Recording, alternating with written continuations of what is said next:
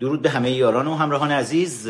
امیر عباس فخرآور هستم سیاوش. در سنای کنگره ملی ایران یعنی افتخار رو دارم که در کنار همکاران و یاران عزیزم انعکاس دهنده صدای شما ایرانیان عزیز در سراسر دنیا باشیم. و بتونیم فرصتی رو فراهم بکنیم که ایرانیان آزادی خواه و مبارز در داخل کشور بتونن از این طریق از طریق شبکه های اجتماعی که بسیار داره خامنه ای رو آزار میده و مله های حاکم بر ایران رو بتونیم کمک بکنیم مردم و مبارزین بتونن همدیگه رو بیشتر و بیشتر پیدا بکنن. ممنون که مثل همیشه همراه ما هستید و اعتماد می‌کنید به این مجموعه برنامه های زنده. در اینستاگرام هم دوستان همراه ما هستند و من از بچه های یوتیوب می‌خوام اجازه بگیرم و برم یک راست سراغ اینستاگرام. حالا بذارید اول بگم براتون درباره چه موضوعاتی صحبت می‌کنیم. امروز درباره نامه های چهارده نفره که حرف و حدیث های زیادی درباره این نامه ها مطرح شد. نامه بود که در در اول توسط 14 نفر از فعالین سیاسی داخل کشور نوشته شد. بسیار شجاعانه. و کار جدیدی بود برای ریخته شدن ترس مبارزین که مستقیما سراغ سیدلی حقیر سیدلی حقیر سابق سیدلی گدای فعلی. دوباره به سیدلی گدای چهل سال پیش خودش برگشت بعد از اینکه دستور مصادره اموالش صادر شد. این بار این چهارده نفر مستقیم به سراغ خامنه ای رفتن و نوشتن براش که استفا بده کنار برو. و درخواست تغییر قانون اساسی و نوشته شدن یک قانون اساسی جدید رو مطرح کردن. پشت سرش 14 نفر از شیرزنان ایران بانوان مبارز نامه دیگه ای رو نوشتن و روی همین درخواست صحه گذاشتن و این بار دیگه بحث از استعفای خامنه ای یا این حرف ها اصلا مطرح نبود. صحبت از تغییر کامل ساختار حکومت نوشته شدن یک قانون اساسی جدید درخواست نوشته شدن قانون اساسی جدید و تغییر کل حکومت مطرح بود. بعد فعالین سیاسی خارج از کشور بانوانی از خارج از کشور از اینها حمایت کردن و همینجور این نامه های حمایتی داره میره که حالا در این مورد میرم با رضا مهرگان صحبت می‌کنم. یکی از نویسندگان اصلی نامه چهارده نفره. که در کنار محمد نوریزاد و دوستان دیگه ما زرتشت احمدی راقب رضا و زرتشت رو من از سالیان پیش می‌شناسم از سالهای مبارزه در خیابانهای ایران در دانشگاه ها و توی زندان های مختلف با هم دیگه برخورد داشتیم تو بازداشتگاه های مختلف و حالا میریم در این مورد صحبت می‌کنیم. همینطور امروز درباره بنیاد علوی هم می‌خوام با شما صحبت بکنم. و اتفاقی که افتاده الان دادگاه فدرال امریکا اومد و اعلام کرد رأی دادگاه اولیه رو در واقع به نوعی به حالت تعلیق در آورد. دلیل اون رو بهتون خواهم گفت. به نوعی لابیست های رژیم و طرفداران رژیم جشن گرفته بودند که این رأی به نفع بنیاد علوی و رژیم صادر شده ولی امروز پشت پرده این ماجرا رو براتون میگم و خامنه ای هم شوکه خواهد شد. برای بچه های ادمین هم که همراهمون هستن روی توییتر لطفا برید و در این مورد بنویسید مطلبی که دربارش باهاتون صحبت کردیم که داستان بنیاد علوی چی هست و چرا الان رفع توقیف شده. در این مورد هم با شما صحبت خواهیم کرد. اتفاقات و تحولاتی که در داخل کشور داره رخ میده. درگیری های مسلحانه ای که حالا داریم می‌بینیم.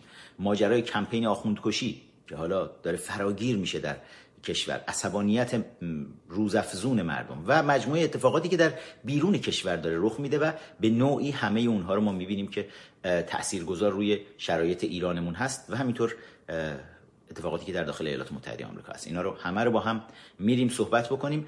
اجازه بدید من چون بچه اینستاگرام اونور منتظر هستن و رضا مهرگان رو هم من لاک کردم که بیارمش بالا روی خط. برم اینستاگرام و شروع بکنم با رضا صحبت کردن بعد میایم درباره موارد دیگه بعد از اینکه صحبتم با ایشون تموم شد بحث رو ادامه میدیم روی یوتیوب. اجازه بدید. بر بچه اینستاگرام من این دوربین رو هر از گاهی نگاه می‌کنم مثل همیشه می‌دونم که در جریان هستید که از دو دوربین داره استفاده میشه و همینطور بچه های یوتیوب لطفا لایک کردن رو فراموش نکنید لایک کنید شیر کنید کامنت بذارید. همه اینها بسیار کمک کننده است به اینکه بتونیم حملاتی رو که ارتش سایبری رژیم داره علیه برنامه های ما انجام میده این حملات رو بتونیم بهش فائق بیایم. رضا باید اکسپت بکنی ریکوست رو. الان من نمی‌بینم هنوز که دریافت کرده باشی امروز می‌بینم که وضعیت اینترنت رو فکر می‌کنم با مشکل بسیار زیادی مواجه کرده. رژیم شاید دیگه حالا بازی یک شنبه هاشون باشه چون می‌دونن یک شنبه ها میایم که با مردم حرف بزنیم.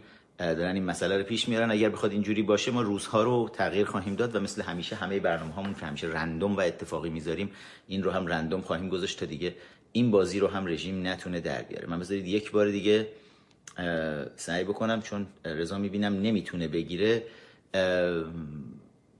به من اگر توی کامنت ها یک خبری بدی رضا مهرگان عزیز که ببینم مشکل چیه که نمی‌تونی روی خط باشی. چون می‌بینم ویتینگ رو می‌زنه برای اینکه دریافت بکنی اما نمی‌تونی بگیری. اگر نه که من از طریق دیگه ای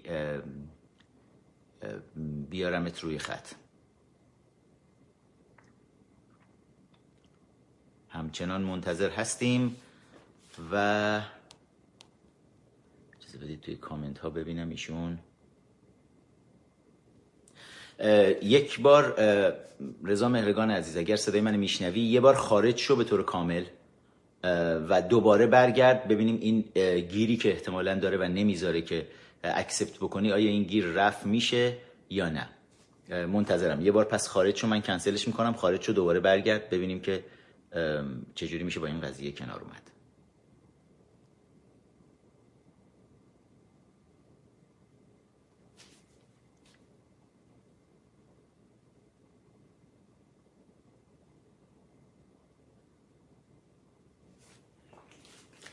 دوباره من فرستادم و فکر کنم دوباره همین مشکل رو ما در اینستاگرام داریم و احتمالا نمی‌تونن دریافت بکنن. چیز بدید من یک نگاهی به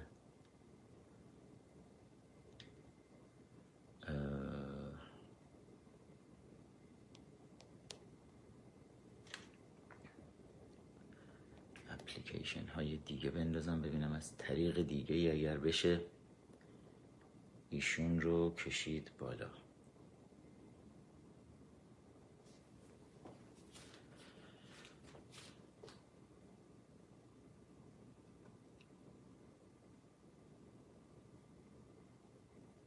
خب همچنان من دارم این مشکل رو می‌بینم.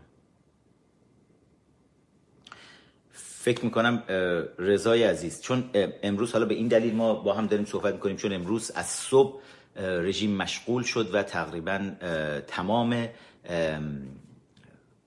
کسایی رو که نویسندگان و امضا کنندگان نامه ها بودن. نامه اولیه که فعالین شیرمردان مبارزه امضا کردن. نامه دوم که شیرزنان این مبارزه امضا کردن در داخل کشور. همشون رو شروع کردن دستگیر کردن و رژیم داره حالا به هر دری می‌زنه که همه صداها رو همه صداهای معترض رو بتونه خفه بکنه. ولی خب هرچی بیشتر به هر هرچی بیشتر دست و پا می‌زنه بیشتر توی این مردابی که برای خودش درست کرده داره فرو میره. متاسفانه من می‌بینم که این ور رضا مهرگان اگر صدای من رو میشنوی دارم می‌بینم که نمی‌تونی بگیری چون دائم waiting رو می‌زنه و منتظر میمونیم. اما نمی‌بینم چیزی که بتونی دریافتش بکنی و اگر به این شکل هست توی یک فرصت دیگه شاید بعد از live خودم ببینم چجوری می‌تونیم این رو هماهنگش بکنیم. مراقب خودت باش امیدوارم که مشکلی برات پیش نیاد و دستگیر نشی. بذار ببینم اگر بتونم از طریق شبکه های دیگه ای بگیرم رضا مهرگان اگر می‌تونی از طریق تلگرام با من تماس بگیر. ببینم می‌تونم روی تلگرام بیارمت بالا. یه لحظه اجازه بدید ببینم اگر بچه های برای بچه های اینستاگرام لطف کنید. بیایید روی یوتیوب با من همراه بشید تا من ببینم اگر رضا رو می‌تونم از طریق یک شبکه. چون رضا الان به نوع این فراریه چون ریختن همه رو گرفتن از تهران خارج شد و دسترسی به اینترنت خوب فکر می‌کنم نداره. برای همین این مشکل رو داره که نمی‌تونه اصلا روی شبکه بیاد بالا. و بچه های اینستاگرام اگر لطف بکنید بیایید روی یوتیوب همراه باشید. من این اینستاگرام رو ببندم رضا رو ببینم. می‌تونم از طریق یکی دیگه از اپلیکیشن ها بکشم بالا و باش صحبت بکنم یا نه. من فعلا با اینستاگرامی ها خدافزی می‌کنم. بیایید روی یوتیوب لطفا همراهمون باشید. اگر هم امکان دسترسی به یوتیوب رو ندارید روی یور تایم تیوی همراه ما باشید که بحث رو از دست ندید. پاینده ایران فعلا بچه های اینستاگرام خب اجازه بدید ببینم. روی اپلیکیشن های دیگه تلگرام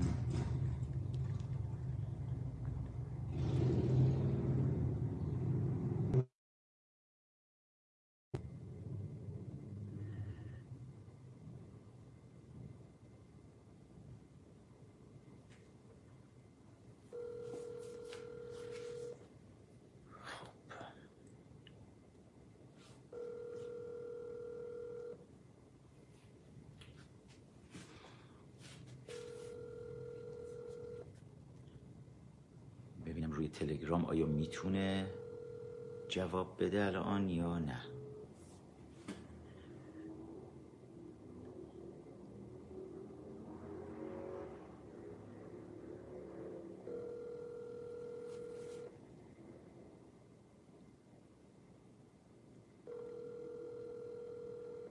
داره زنگ می‌خوره و داره به من نشون میده که داره کانکت می‌کنه حالا نمی‌دونم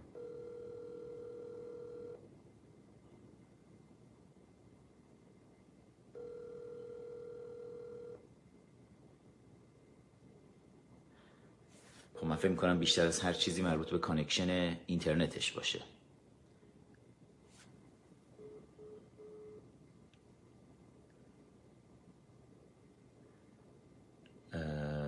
واتساپ. واتساپ من نمی‌تونم بگیرمشون الان.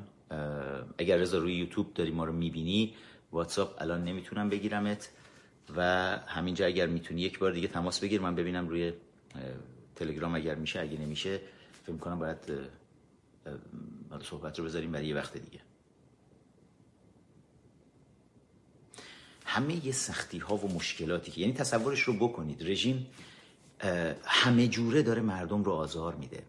با کم کردن سرعت اینترنت. تا تو دنیای امروز که همه حکومت ها سعی می‌کنن برای راضی نگه داشتن مردم خودشون تا حد امکان جدیدترین تکنولوژی ها رو بیارن. سرعت اینترنت رو بالا ببرن. ما اینجا تو ایالات متحده هر تقریبا چند ماهی یک بار می‌بینی یک تکنولوژی جدید میاد و خود شرکت هایی که اینترنت رو دارن میدن به ماها شرکت ها میان پیشنهاد تکنولوژی جدید رو می‌کنن میگن درست شما با خودمون این رو دارید این سرویس اینترنت رو ولی بیاید الان این سرویس جدیدتر ارزونتر هم هست.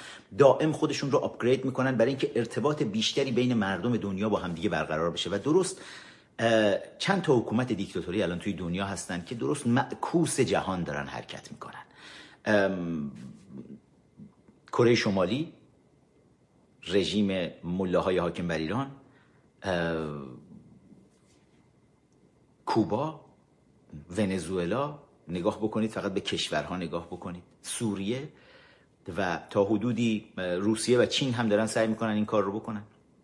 تمام بخش های دیگه دنیا دنیای پیشرفته و دنیای در حال توسعه بیشتر از هر چیزی به هرچه بیشتر امنیت و آرامش بین مردم برقرار کردن فکر می‌کنن. هرچه بیشتر اینکه بتونن ارتباط صمیمیتر و دوستانه تری با دنیای بیرون داشته باشن. به این دارن فکر می‌کنن. اون وقت در ایران ما ملاهای عقب مانده بر کشور ما حاکم شدند و هی ما رو می‌خوان به عصر حجر ببرن. اینترنت رو روی مردم میبندن. تمام رسانه ها رو تحت کنترل خودشون می‌گیرن و با هزار لطایف الهیل آخوندی فقط سعی می‌کنن که مردم صداشون به همدیگه نرسه. صداشون به بیرون نرسه و هیچکس نفهمه که اینا چه غلطی دارن داخل کشور می‌کنن. چهل سال تمام تونستن اینجوری پشت پرده ها زندگی بکنن اموال مردم رو بدزدن جنایت بکنن توطعه بکنن و واقعا مردم هم نمی‌دونستن نمی‌تونستن حتی متوجه بشن که چه اتفاقی داره رخ میده در کشور. رضا مهرگان داره می نویسه برام که واتساپ بگیرمش ولی واقعا واتساپ امکانش الان نیست که بتونم واتساپ رو بگیرم. حالا اگر اگه موفق شدیم که صحبت می‌کنیم اگر نه که تو یک فرصت دیگه باید حرف بزنیم. اما همین اینم اینم بخشی از قضیه است که وقتی که رژیم همیشه به خطر میفته دی 96 هم یادمون هست که این اتفاق افتاده بود اومده بودن تمام اینترنت رو به کل بستن بعد اومدن نمی‌دونم دیدن ارتباط خودشون هم داره ارتباط رژیم هم داره قطع میشه. گفتن باز کنیم شبکه های اجتماعی رو ببندیم زدن تلگرام رو آوردن پایین بعد چند تا دیگه از اپلیکیشن ها رو سعی کردن ببندن. توییتر رو جاهای دیگه بعد دیدن خودشون روش هستن. یعنی فقط و فقط آخوندها دارن صدی که داره میشکنه رو هی دارن تمام انگشت های خودشون رو انگشت های دست و پا و هر چیزی که دم دستشون بیاد توی این سوراخ هایی که در صد مطالبات مردمی ایجاد شده هی سعی می‌کنن فقط سوراخ ها رو بگیرن. قافل از اینکه این صد صدای شکستنش رو داره دنیا میشنوه و این تلاش هاشون کاملا بیفایده خواهد بود. من فکر کنم باید فعلا من حالا توی هر ساعت دیگه ای که بتونم اگر وضع اینترنت رضا مهرگان بهتر بشه بتونم باش صحبت بکنم توی اون ساعت می‌گیرم و برنامه رو روی اینستاگرام می‌گیرم. بچه ها بعدا روی مطمئنا روی یوتیوب خواهند گذاشت و دوستان دیگه هم خواهند دید. اما بریم سراغ بحث هایی که امروز داشتیم و می‌خواستم دربارش باهاتون صحبت بکنم. موارد مختلفی هست که می‌خواستم اینا رو مطرح بکنم. و حالا که گوشی دوم هم آزاد هست و می‌تونیم راحت تر حرف بزنیم بذارید بریم سراغ تحولات. الان دارم نگاه می‌کنم مجموعه چیزهایی که آخرین تحولاتی که آماده شده بود مطرح که بیایم با شما دربارش حرف بزنیم. یکی از مواردی که بود این بود که دادگاه فدرال توی نیویورک اومد و حکمی رو که صادر شده بود. در مورد پرونده بنیاد علوی این حکم رو علیهش رأی داد. حالا داستان چی بود؟ حکم اولیه این بود که ساختمان بنیاد علوی. ساختمان 36 طبقه بنیاد علوی تو محله منحتن نیویورک که قیمت گذاری یک میلیارد دلار روی این ساختمان شده. این رو مصادره کرده بودن به علاوه چند تا مسجد در اطراف این بنیاد رو این ساختمان رو اینا همه رو مصادره کرد. اون جزء اموال بنیاد علوی. و صحبت از این بود که بنیاد علوی داره به پولشویی می‌کنه داره به لابیست های رژیم کمک می‌کنه و که واقعیت هم هست. و اف بی آی میاد روی پرونده. اما حکمی که الان دادگاه فدرال توی نیویورک صادر کرد به حکم اولیه قاضی ایراد گرفت و گفت که موارد قانونی کاملا توش رعایت نشده. ماجرا از چه قراره؟ حالا خیلی ها اومدن خیلی ها نروس شدن عصبی شدن بیرون کشور توی مبارزه که ایداد بیداد این چی بود دیگه؟ پس چرا دولت آمریکایی کمچین کاری کرد؟ برای اولین بار اینجا میشنوید تا حالا جای دیگه ای نشنیدید داستانش چیه. خب بنیاد علوی برای کسایی که نمی‌دونن اسمش پیش از انقلاب بود بنیاد پهلوی. به عنوان مالک بنیاد پهلوی در ایالات متحده آمریکا شخص محمد رضا شاه پهلوی ثبت شده بود ثبت کرده بود در واقع این بنیاد رو از اموال محمد رضا شاه پهلوی به حساب میومد در ماههای آخر حکومت پادشاهی ایران رئیس دفتر ملکه ایران شهبانو فرح دیبا آقای سید حسین نصر که از اسلامگرایان خیانتکار بود این آدم و هست.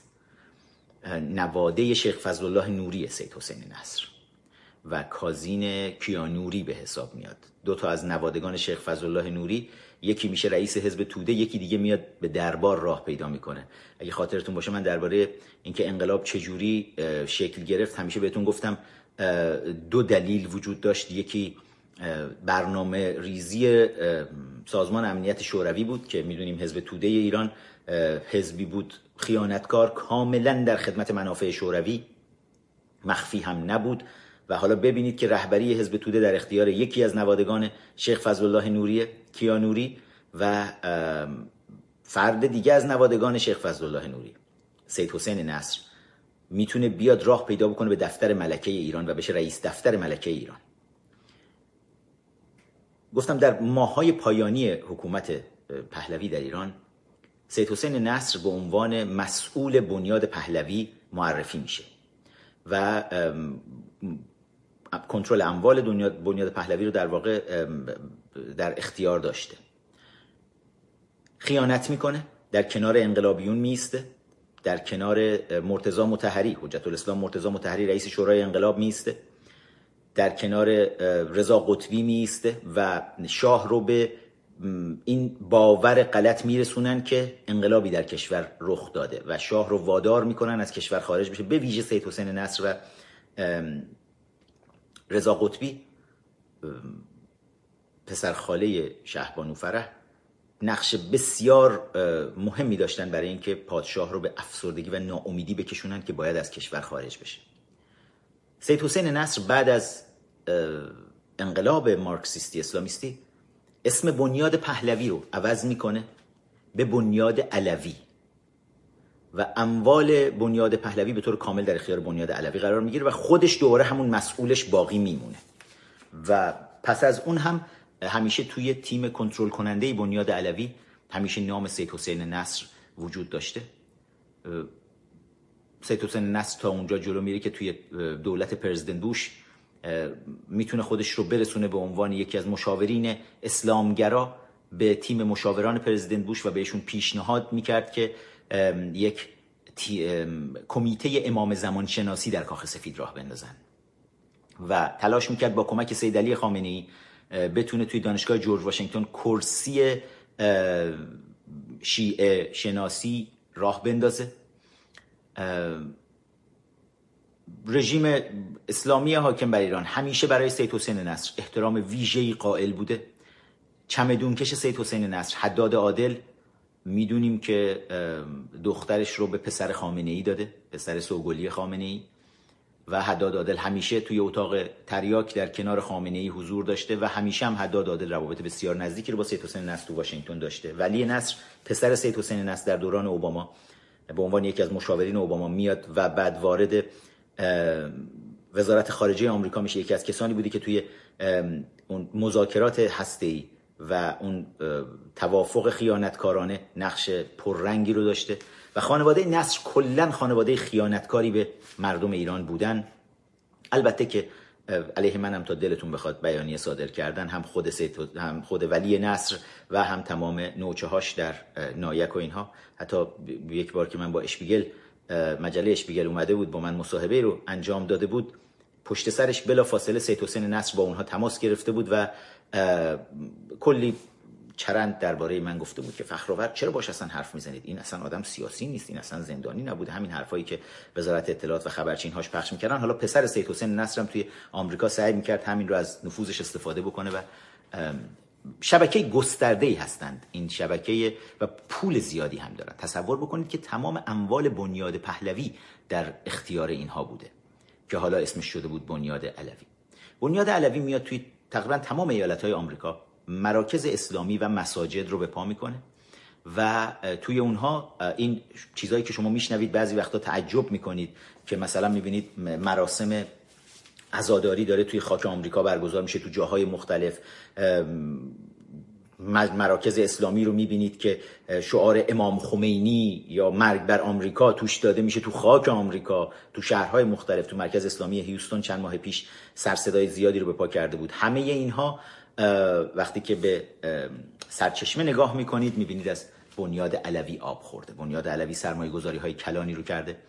وقتی که مصادره می‌کنن در واقع اموالش رو فقط تو یکی از حساب های بنیاد علوی 500 میلیون دلار پول نقد وجود داشته و میزان گردش مالی چند میلیارد دلاری بنیاد علوی داره توی آمریکا که فقط همین یه دونه از ساختموناش توی منحتن که الان بحث دادگاه نیویورک بوده تصور بکنید که تازه با تخفیف قیمت یک میلیارد دلار رو روش زده بودن. با این پولهای کلان پولهای کلان دزدی شده از مردم ایران. رژیم دائم سعی می‌کرده توی سیاست ایالات متحده آمریکا تاثیر گذار باشه. گروه های لابی جمهوری اسلامی توی واشنگتن که فعال میشن مثل نایک بعد از اون گروه پایا میاد که تا حدودی جا پای نایک بذاره و گروه های دیگه ای که تند و تند تشکیل میشن توی همش پول های بنیاد علوی رو شما دائم می‌بینید که وجود داره.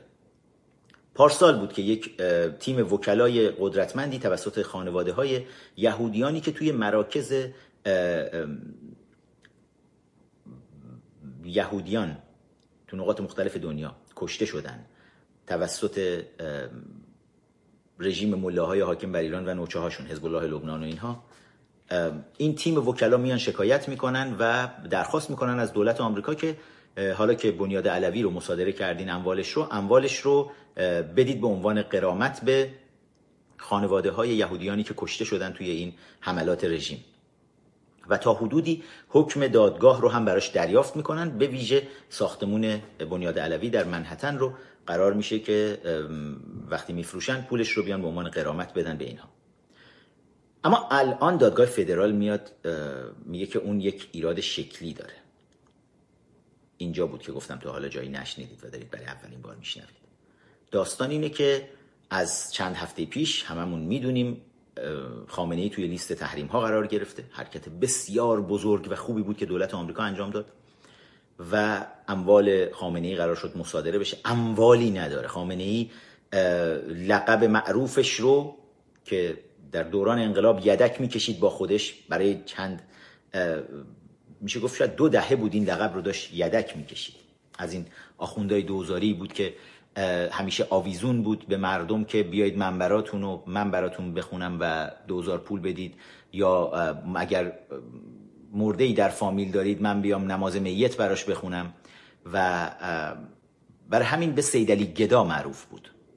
از مشهد تا تهران تا سیستان. هر جایی که حضور داشت همه جا خامنه رو به عنوان سیدلی گدا میشناختن. برای همین چیپ بودنش. برای همین نمی‌دونم لو کلاس بهترین عبارت فارسی رو پیدا کنید اینجا برای من بذارید که ببینم توی کامنت ها. و سیدلی گدا حالا یه دفعه بالای 100 میلیارد دلار دارایی داشت در بیرون کشور. وقتی که اعلام شد اموالش داره مصادره میشه میزانش تخمین زده شد دیویست میلیارد دلار. دیویست میلیارد دلار. و به درستی دولت پرزیدنت ترامپ تصمیم گرفت که مجموعه این اموال رو بذاره برای مصادره. که حالا گرفتاری های زیادی رو برای خامنه ای درست کرده. بنیاد علوی بعد از انقلاب انقلاب مارکسیستی اسلامیستی. مالکش میشه رهبر ایران. چون مالکش رهبر ایران قبل از انقلاب بوده محمد رضا شاه پهلوی. و حالا بعد از انقلاب اول خمینی به عنوان مالک بنیاد علوی مطرح میشه. بعد از خمینی بعد از اینکه خامنه‌ای خمینی رو سر نیست می‌کنه. تو کتاب رفیق آیت الله نوشتم چطوری؟ خامنه‌ای در سی سال گذشته به عنوان مالک بنیاد پهلوی توی امریکا شناخته شده ثبت شده. یعنی توی اون 200 میلیارد دلار اموالی که خامنه ای داره یک بخشیش همین بنیاد علوی و مستقلات بنیاد علویه که همه زیر اسم شخص سیدلی خامنه ای ثبت شده. و حالا وقتی که دادگاه میاد اعلام می‌کنه که حکم اولیه رو تعلیق می‌کنه که اون خانواده خانواده های کشته شده های یهودی در انفجارهایی که رژیم درش دست داشته نمی‌تونن بیان از این اموال بردارن در واقع این اجازه رو به دولت ایالات متحده آمریکا میده که حالا به طور کامل اموال بنیاد علوی رو مصادره بکنن نگه دارن تا در فردای آزادی ایران دوباره به یک حکومت قانونی که شایسته ما ایرانیان باشه داده بشه. یعنی این خبر خبر خوبی برای رژیم نیست که براش جشن گرفته بودن بعضی خبر خوبی برای لابیست های رژیم هم نیست و به نوعی به طور کامل اجازه این که دوباره از این اموال دزدی شده مردم ایران برای گسترش نفرت و فرقگرایی اسلامی که اندیشه های خامنه توی خاک ایالات متحده آمریکا و دنیا با اموال مؤسسه علوی بنیاد علوی این اجازه رو داره دولت آمریکا ازشون می‌گیره که دیگه نتونن این کار رو بکنن. و باید اینو به فال نیک بگیریم. از مجموعه اتفاقات خوبیه که داره رخ میده. با یکی از دوستان صحبت می‌کردیم چند روز پیش می‌گفت آقا اینا میرن سر میز مذاکره و همه این چیزها تموم میشه و مذاکره ای در کار نیست. اگر گوشه و کنار خیانتی رو میشنوید از کسانی اسمش مذاکره نیست. اگر میشنوید مثلا من حالا وقتی که جواد ظریف جواد بوشوک اومد اومده بود ظرف چند ماه گذشته اومده آمریکا. دفعه اول که ماجرای شینزو آبه رو می‌خواستن راه بندازن بهتون گفتم دایان فاینشتاین سناتور دموکرات کالیفرنیا. میاد یواشکی میره جواد ظریف رو می‌بینه و بهشون تقلب میرسونه که از طریق ژاپنی ها وارد شید و بعد ظریف مستقیم از نیویورک میره توکیو که بشینه با نخست وزیر ژاپن صحبت بکنه و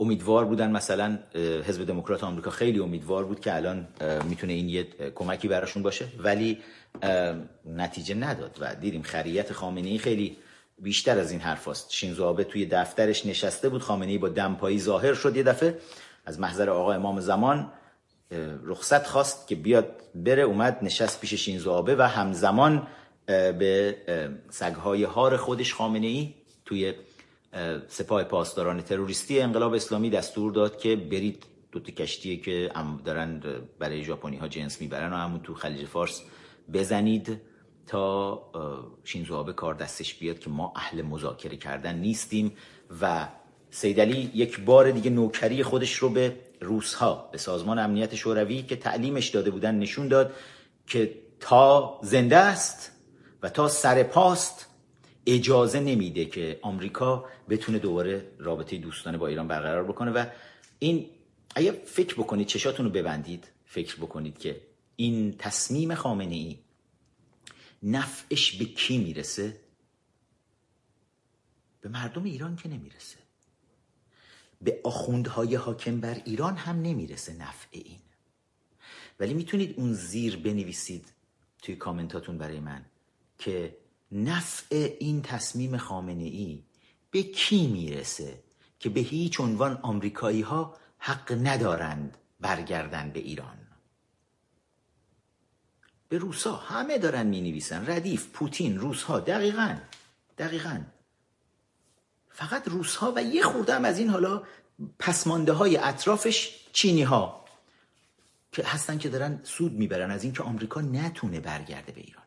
و اینکه خامنه ای دو تا پاشو توی دمپایی می‌کنه که به هر قیمتی من اجازه ند آمریکا نزدیک نشه. آهاد ملت بدانن آمریکا نزدیک هم نباید بشه. چون سید علی نوکر روساست. نوکر پوتینه. اگر آمریکا وارد ایران بشه دیگه روسها جایی ندارن. اگر آمریکا دوباره دوست ایران بشه دیگه روسا کجا رو بچاپن؟ سرزمین ثروتمند ایران تمام و کمال در اختیارشون قرار گرفته. و جاده بازیه که بچاپن. مگه دیوانن بذارن آمریکا برگرده دوباره؟ خوشحالم که این تحریم های بین المللی حالا این همه هی پرزیدنت ترامپ رو بستن به روسا این همه دموکرات ها شبکه های دموکرات اومدن گفتن آی ترامپ با روس ها نمی‌دونم از پشت بسته ال کرده بل کرده. بیشترین و سنگین ترین تحریم های ایالات متحده آمریکا علیه دولت روسیه در زمان پرزیدنت ترامپ وارد شده بهشون. و الان فشار شکننده ای رو پوتین شاهدش هست. پوتین دلیل اینکه تونست روی کار بمونه حالا برای اونایی که تاریخ رو زیاد نمی‌دونن درست بعد از فروپاشی شوروی در آغاز دهه 90 میلادی دهه 70 خورشیدی وقتی شوروی فروپاشید یک امیدی ایجاد شده بود در دنیا که روس ها حالا می‌تونن از زیر یوغ اتحاد جماهیر شوروی و اون ایدئولوژی گرایی مارکسیستی اون بیرون بیان و می‌تونن به یک حکومت دموکراتیکی بشن روسیه رو خواستن بیاد بپیونده به دنیا دنیای متمدن و دموکراتیک بهش امتیازات ویژه‌ای دادن که لیاقتش رو نداشت. مثل اینکه عضو مثلا سران هشت کشور صنعتی دنیا بشه که واقعا توانایی و چیزشون نداشت. ولی خب یه جور بهش امتیاز داشتن می‌دادن که بیاد دوباره مثل یک همسایه خوب در دنیا عمل بکنه. در دوران بوریس یلتسین این شرایط برقرار بود. اما در پایان دور پایان دوران ریاست جمهوری یلتسین سال 2000 میلادی و شروع دوران پوتین. پوتین که یک افسر کاگبه بود در رؤیای زنده کردن اتحاد جماهیر شوروی همیشه زندگی می‌کرد. پوتین که تو کتاب رفیق آیت الله براتون نوشتم الگوی زندگی سیاسیش اندروپوف یوری اندروپوف رئیس سابق کاگبه و رهبر بعد شوروی. پوتین توی یک همچین رؤیاهایی زندگی کرده همیشه. و از 2000 به بعد که قدرت رو به دست می‌گیره در روسیه دوباره روسیه رو برمیگردونه با سرکوب شدید مخالفین. دموکراسی در روسیه محدود میشه. بسیاری از فعالین سیاسی به روش های خاص روس ها کشته میشن سرکوب میشن و مبارزشون رو دارن آپگرید هم می‌کنن تا یک دوره بازی کردن. 2000 تا 2008 رو پوتین رئیس جمهور موند. 2008 نوچه خودش رو آورد گذاشت بالا. چون طبق قانون اساسی روسیه نمی‌تونست در همجوری بیش از دو دوره متوالی رئیس جمهور بمونه توی روسیه. بازی در آورد نوچه خودش رو آورد بالا. مدودوف رو گذاشت یه دوره رئیس جمهور باشه و پوتین خودش نشست به عنوان نخست وزیر. ولی در واقع پوتین تصمیم گیرنده بود تو کشور و دوباره بعد از یک دوره بعد از مدودوف دوباره تحویل گرفت ریاست جمهوری رو و الان هم که می‌خواد مادام العمر کنه برای خودش. توی آپگرید آخری که انجام داد روسیه اومد از روش ملاهای حاکم بر ایران استفاده بکنه و ظرف چند ماه گذشته وقتی که دیگه حالا اعتراضات مردمی بالا گرفته. دلیل اینکه پوتین تونسته بود روی قدرت بمونه توی روسیه این بود که یه تعداد از افسران سابق امنیتی شوروی سابق که مثل همین سرداران سپاه پاسداران توی ایران که پولهای درشتی رو دزدیدن از مردم مخصوصا پولهای نفت رو همین اتفاق توی شوروی هم افتاده بود. سرداران ارتش سرخ و سازمان امنیت شوروی اینا پولهای مردم روسیه رو دزدیدن. کارتل های بزرگ مالی رو برای خودشون تشکیل دادن. گنگ های بسیار بزرگی رو سرمایداران نفتی بزرگ روسی که همشون سرداران امنیتی روسیه شوروی سابق بودن. و اینا همه شدن متحدین پوتین. پوتین این وسط بود و همه اینها این میلیاردرهای امنیتی از پوتین حمایت می‌کردن. همین وضعیتی که توی ایران ما هست که خامنه ای وسط سرداران میلیاردر شده امنیتی همه دورورش می‌بینید با دزدی پولهای مردم ایران دور خامنه ای رو گرفتن که حکومت خامنه ای رو حفظ کنن. چون حکومت خامنه ای باشه دزدی های اینها هم سر جای خودش خواهد بود. همین وضعیت در روسیه هم برقرار موند. تحریم های بین المللی به ویژه تحریم های ایالات متحده آمریکا. روی روسیه. باعث شد روسیه یکی یکی این متحدین خودش رو در داخل کشور این میلیاردرها رو از دست بده. چون حالا تجارت اونها هم دچار مشکل شده. حالا اونا به اندازه کافی پول در آوردن. ولی دیگه نمی‌تونن با دنیای بیرون ارتباط داشته باشن. لیست تحریم های سنگینی. خیلی از اونا تو لیست تحریم ها قرار گرفته اسمشون. شرکت هاشون تو لیست تحریم ها قرار گرفته تو روسیه. و برای همین یکی یکی از دور پوتین کنار رفتن و شروع کردن از یک سری جریانات دیگه مردمی حمایت کردن علیه پوتین. که ما برای اولین بار الان شاهد یک اعتراض بسیار بسیار وسیع مردمی توی روسیه هستیم. چیزی که قبلا شبیه این رو ما ندیده بودیم. که بیش از چهل هزار نفر به خیابانهای مسکو ریختن و بگیر و ببند سنگین. و این پوتین این براش یک چیز جدیده. اینجور اعتراضات براش جدیده. خیلی سرکوب سنگینی به جا آورده بود. تمام کشور امنیتی کرده بود و برای خودش با تبلیغات یک محبوبیت کاذبی ایجاد کرده بود. اما حالا زیر فشار تحریم ها متحدینش از کنارش رفتن و دیگه امکان کنترل اعتراضات رو نداره. تا کجا می‌خواد پلیس های امنیتی رو بریزه وسط؟ وقتی که با جمعیت های بذارید الان جمعیت رو یکی از بالا نشون بده بهمون. با جمعیت های بسیار سنگین معترض مواجه میشه. خیابون های مسکو الان مثل میدون جنگ شده. پلیس ضد شورش نیروهای نظامی تمام دور تا دور نگاه کنید جمعیت رو. و توی خونه های مبارزین لیوبوف سوبل یکی از اکتیویست های مخالف پوتین که کاندید شده بود برای انتخابات یه چیزی مثل انتخابات شوراهای شهر توی روسیه و میگم چیزی که آپگرید شده الان پوتین حالا این دختر رو نگاه بکنید اتفاقی که الان میفته داره گزارش می‌کنه که من رو رد صلاحیت کردن و الان مأمورین یگان ویژه ریختن دارن در خونه رو میشکنن دارن میان تو و داره می‌خواد از مردم روی شبکه های اجتماعی روی اینستاگرام داره از مردم می‌خواد که برید به وکیل من زنگ بزنید بگید بیاد و این رو لطفا این ویدیو رو پخش بکنید. همینجوری که داره حرف می‌زنه مأمورین نقابدار پوتین در رو میشکنن. صدای شکستن در رو شنیدید وارد میشن به خونش. معمورین رو اینجا می‌بینید. معمورین نقابدار میان داخل خونه این فعال سیاسی. دوربین رو در درجه اول ازش می‌گیرن. ولی خب دیگه آبروریزی از این بیشتر برای پوتین که هی سعی می‌کرد به یه محبوبیت زیادی بین مردم روسیه داره. اما ماجرای این رد صلاحیت کردن جالبه. پوتین خیلی چیزها رو شوروی ها افسران سازمان امنیت شوروی به ملاهای حاکم بر ایران یاد دادن. اما یه چیزی رو از اینا یاد گرفتن. گفتن ای چه جالب. یعنی میشه ما بیایم چند نفر رو بشونیم بگیم این چند تا شلغم شورای نگهبانن. اینا تایید صلاحیت باید بکنن. هر کی بخواد بیاد توی هر انتخاباتی کاندید بشه اینا باید صلاحیتشو تایید کنن. پوتین این روش رو دید. توی ایران دارن ملاها به کار می‌گیرن و چهل ساله براشون جواب داده. نجابت مردم ایران رو بنازم. و صبرشونو که هر آدم رو در میاره خیلی وقتا. بعد گفت من همین روش رو بیام توی روسیه اجرا کنم. آقا یه کمیته تایید صلاحیت بذاریم. گذاشتن و تقریبا تمام فعالین سیاسی رو که التزام عملی خودشون رو به ولایت مطلقه پوتین اعلام نکرده بودن از جمله همین دختر خانم رو همه رو رد صلاحیت کردن. یه دونه ولادیمیر پوتین توی سفر آخرش به ایران. خامنه ای رو که دید بهش گفت من می‌تونم جنتی رو یه دونه کپی ازش بگیرم کپی رنگی. جن... خامنه ای هم گفت بگیر فقط مواظب باش پوشک بسته پوشکش کثیف معمولا همیشه.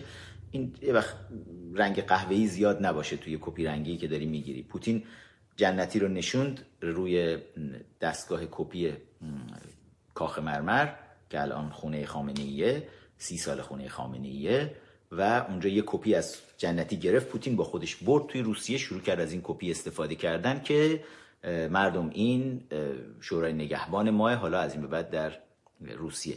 و اینجوری از مردم جواب دریافت کرد. یعنی با یک اعتراض بسیار گسترده مردمی مواجه شد. امیدوارم حالا این اعتراضات و اما از اینجا به بعدش برای برخورد با اعتراضات روش خود روس ها رو که به آخوندها یاد دادن پیاده کرد. گفت همه اکتیویستا رو بگیرید. توی روز اول اعتراضات 800 نفر از سرکرده های این اعتراضات و تظاهرات ها رو دستگیر کردن. روز دوم ریختن تو خونه هاشون تو خونه هاشون شروع کردن همه رو دیگه بگیرن و با همون روش مشت آهنین خودشون که چهار ده هست آخوندا دارن روش روسی که آخوندها علیه مردم ایران دارن اجرا می‌کنن همه فعالین رو بگیریم. کاری که همین الان خامنه ای هم همزمان پوتین داره میفرسته توی خونه های مردم در رو میشکنن میرن تو خامنه ای هم میفرسته تو خونه های این امضا کنندگان نامه های چهارده نفره. تو خونه هاشون دارن اینا رو یکی یکی می‌کشن بیرون و می‌برن که چرا به مقام عظمای ولایت توهین و بی احترامی کردید. ولی همه اینها با هم جواب نخواهد داد. در نهایت تکلیف پوتین و تکلیف خامنه ای عروسکگردان و عروسک خیمه شب بازی. با هم دیگه توی این دنیا روشن خواهد شد. و حرف این بود که اون کسایی که میگن مذاکره به این فکر بکنید. دنیا تونست بیاد به یک توافقی برسه. خیلی من بارها اینو گفتم خیلی تردید داشتن که آیا ما بریم به سمت خامنه ای یا نه؟ خامنه ای رهبر مقدس مذهبیه. ما نمی‌تونیم با رهبرای مقدس مذهبی شوخی بکنیم. خیلی خیلی روی این چیزا حساسیت دارن توی دنیای متمدن و دموکراتیک به ویژه. و وقتی که رفتن و دیدن چیزی نشد یه موقع توی تاریخ ما یه چیزایی رو خوندیم. این خلفای اسلامی بعد از اینکه مسلمون ها به تمام کشورها تا جایی که دستشون رسید حمله کردن و اون کشورها رو با شمشیر و تجاوز مسلمون کردن خلفای اسلامی میشستن و انقدر این خلفا جنایت می‌کردن که هی دائم با شورش های مردمی با انقلاب های مردمی با شورش های آزادی خواهان و میهم پرستان یکی یکیشون سرنگون می‌شدن و خلفا رو به بدترین شکل ممکن مردم می اومدن و مجازات می‌کردن. چشمهاشون رو سیخ داغ میکشیدن تیکه تیکشون می‌کردن. و همیشه این صحبت وجود داشت. یکی از این خلفا رو نمی‌دونم توی فکر می‌کنم هم منطقه بین النهرین بود. اگر حافظم درست یاری بکنه توی تاریخ یکی از این خلفای اسلامی رو که گرفته بودن گفتن آقا اینو اگر بکشینش انقدر خود این خلفای اسلامی برای خودشون تبلیغات هولناک می‌کردن که به مردم رو به این باور رسونده بودن اگر خلیفه کشته بشه آخر زمان میشه. بعد اون کسانی که خلیفه رو برکنار کرده بودن گفتن آقا خب ما برای اینکه ببینیم آخر زمان آیا میشه یا نه یه کاری بکنیم. خلیفه رو بپیچید توی پتو نرم نرم شروع کنید بزنیدش. بعد اگر دیدید داره زلزله چیزی پیش میاد پتو رو باز کنید و درش بیارید و عذرخواهی می‌کنیم و میشونیمش دور رو صندلی. ولی اگر پیش نیامد همینجوری هی محکمتر بزنیم تا آخر اسب بتازونیم روش. و همین کار رو با اون خلیفه کردند و هرچه اسب روش تاختند که کاملا له شد توی این نمدها هیچ زلزله هم صورت نگرفت و آخر و زمانی هم نشد و و دنیای مدرن هم همین گرفتاری ها رو داره. نگرانی وجود داشت که آقا اگر ما خامنه ای رو بخوایم بیایم بریم سراغش اگه بخوایم تحریمش بکنیم اگه بخوایم اموالش رو مصادره بکنیم ممکنه دنیای اسلام یه دفعه دنیای تشیع علیه ما بلند شه. و با وجود همه این نگرانی ها گفتن بریم ببینیم چی میشه. انجام دادن دیدن زلزله اتفاق نیفتاد دنیای تشیع هم بلند نشد از خامنه ای دفاع کنه و همه اونهایی هم که پولهای نفت مردم ایران رو می‌گرفتن. همه اونا چون دیگه پولهای نفت مردم ایران نیست که بخوان بگیرن به کل فراموش کردن اسم خامنه ای رو و مثل آب خوردن بود تحریم کردن خامنه جواد ظریف داد و بیداد رو کشید بالا و نوچه های جواد ظریف نایک گروه لابی جمهوری اسلامی توی واشنگتن و اصلاح طلبای مخفی و غیر مخفی توی سراسر دنیا از عطاالله مهاجرانی بگیرید تا سایرین داد و بیداد سر دادن که ای آمریکای بیشعور ای آمریکای جنایتکار ای ترامپ نادان. شما چرا آمدید و این یکی از رهبران رهبر مسلمین جهان است. مردم فطریه هاشون رو بهش میدن. وای شما چرا این کارا رو می‌کنید؟ شما و انتظار داشتن حتما که میلیاردها مسلمان جهان هم بیان کنارشون وایسن. اما هیچ کس نایستاد و هیچ کس ککش هم نگزید. هیچ کس خامنه ای رو آدم حساب نمی‌کنه توی دنیا. حالا که دنیا این تجربه رو کرد که تونست شر یک جنایتکاری رو آروم آروم یعنی الان خامنه ای رو پیچیدن تو نمد همون داستان نمده. دارن نرم نرم میزننش تا به اسب تاختن روش برسن. زدن دیدن نه زلزله هم رخ نداده. خیلی هم خوبه. بریم جلو. و می‌بینید لیست تحریم ها لیست ناقضان حقوق بشر. چند روز پیش اومد بیرون. توی لیست ناقضان حقوق بشر دیگه بالا تا پایین رژیم رو توی لیست ناقضان حقوق بشر آوردن گذاشتن. نقض کنندگان حقوق بشر. بعد دنیا ده ها بود منتظر بود نفت ایران رو از گردونه نفت دنیا خارج بکنه. از بازار نفت خارج بکنه. چون چهار ده است که ملاها و نوچه هاشون ملاهای حاکم بر ایران و نوچه هاشون دارن دارن دنیا رو آزار میدن. همونقدر که مردم ایران دارن آزار می‌کشن از دست اینا فقط ما مردم ایران نیستیم دنیا هم داره آزار می‌بینه. اینکه برای وجهه مثلا امپراتوری بریتانیا خوب نیست که یه عده چلمنگ عقب افتاده ای مثل این سرداران سپاه پاسداران جنایتکارایی مثل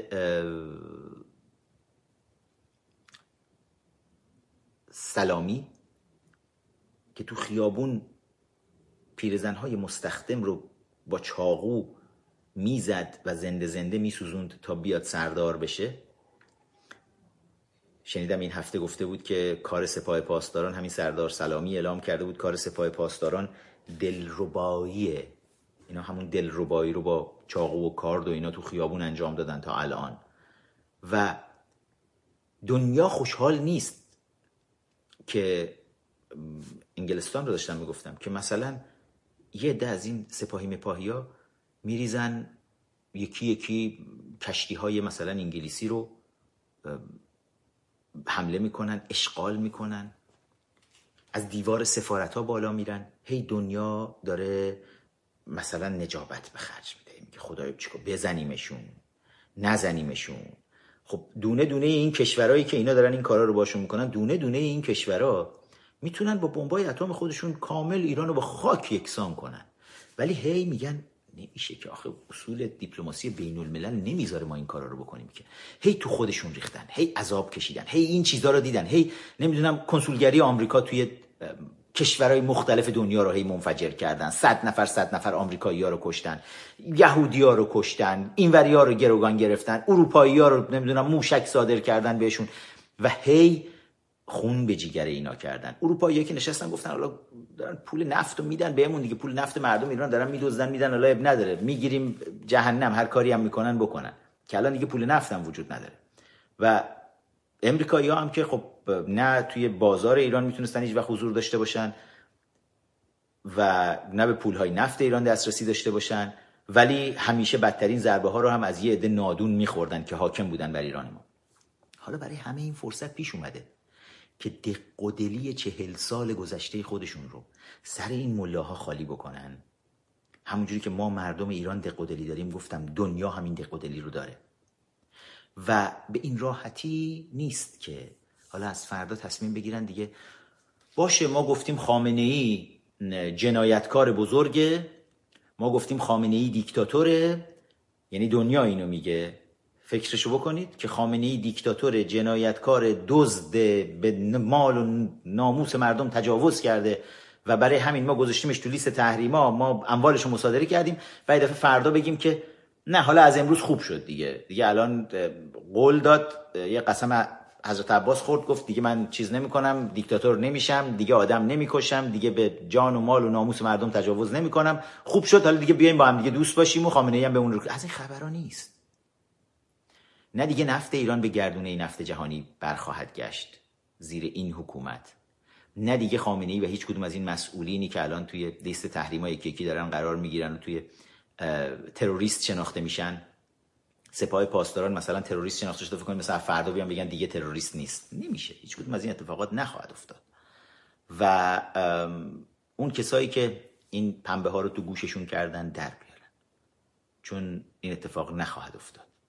می‌تونه سرعت تحولات خیلی بیشتر از این باشه. اگر اگر ما یکم بهتر و بیشتر جنبیده بودیم توی اپوزیشن الان می‌تونستیم ایران آزاد رو داشته باشیم. ولی خب چه کنیم که این لوسبازی ها و حسادت ها و خیانت ها و این چیزها توی اپوزیشن ما هم کم نیست و باعث بسیاری از گرفتاری ها توی تمام این سال ها شده من از مطالبی که حالا توی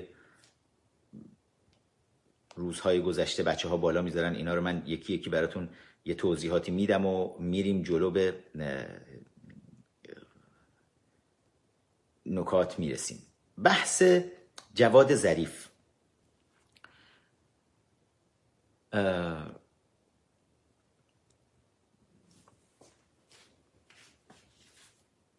وقتی که جواد ظریف توی لیست تحریما قرار گرفت یک دستوری اومد رسید دستور حکومتی دوباره به سلبریتی ها که بیایید وایسید حمایت کنید ازش. یکی دو تا از این سلبریتی ها بیچاره ها جلوی همه راه افتادن سریع گاو پیشونی سفید شدن که دخلشون اومد. خوشحالم که الان این همگرایی توی بین همه مبارزین پیش اومده. کتایون ریاهی میشه گفت اولین قربانی این داستان بود که اومد وایساد یه نیمچه حمایتی از جواد ظریف بکنه ولی بد جوری توی آتیشش سوخت. بد جوری سوخت. و توی اینستاگرام بود فقط من یه کامنت کوچولو براش گذاشتم که نوشتم کتایون خانم خب خیلی خوشحالم که شما شهامت چاپلوسی کردن رو داشتی برای ظریف که جواب مردم رو بشنوی. خیلی رفتن روی صفحش آنفالوش کردن و سلبریتی های دیگه همه ماستاشون رو کیسه کردن که این مردم دیگه اون مردمی نیستن که زیر دستگاه های شستشوی مغزی رژیم هر چیزی مله ها می‌گفتن ما به خوردشون می‌دادیم و می‌شد. دیگه نمیشه. سلبریتی ها دارن قشنگ به طور کامل فاصله می‌گیرن با حکومت و دارن سعی می‌کنن بیان به سمت مردم و می‌دونن اگر نیان توی گوشه ای بالاخره گیر خود مردم یا دوربینای مردم میفتن و آبرویسیتشون میره. اما درباره خود جواد ظریف و اینکه جواد ظریف پروفسور حقوق بشر هست همیشه هم می‌گفت همیشه هم بهش افتخار می‌کرد که سی سال پروفسور حقوق بشره. یکی از ویدیوهایی که بچه ها بالا گذاشته بودن دوست دارم اینجا هم بذارم که ببینیدش. وقتی که توی 28 بهمن سال 97 بود. می‌گفت من پروفسور حقوق بشر هستم. و 16 مرداد 98 هفته گذشته بود که جواد ظریف اومد وایساد کنار رئیسی. یکی از بزرگترین جنایتکاران تاریخ معاصر ایران که حالا رئیس قوه قضایی قاضی القضات سیدلی حقیر شده الان رئیسی. جواد ظریف استاد حقوق بشر وایساد کنار رئیسی و رئیسی رو به عنوان اعلام کرد حضرت آیت الله رئیسی بیشترین تلاش رو در زمینه حقوق بشر فرمودند. بیشترین تلاش را در زمینه حقوق بشر فرمودند. آره ظریف شاید یه جورایی داره راست میگه ولی نگفته در چه جهت حقوق بشر. در زمینه حقوق بشر در زمینه نقض حقوق بشر در زمینه لط و پار کردن حقوق بشر. در کدام زمینه حقوق بشر دقیقا حضرت آیت الله رئیسی از دید جواد ظریف بیشترین تلاش ها رو فرمودن؟ با همدیگه سه چهار تا از ویدیوهایی که بچه های ادمین اینستاگرام به همدیگه چسبونده بودن نگاه بکنید. So I have concerns about human آیت الله رئیسی که تاکید دارن بر رعایت حقوق انسان ها بیشترین تلاش رو در این زمینه فرمودند و خواهند فرمود و یکی از موضوعات اصلیشون رو هم بحث حقوق بشر هم یک بار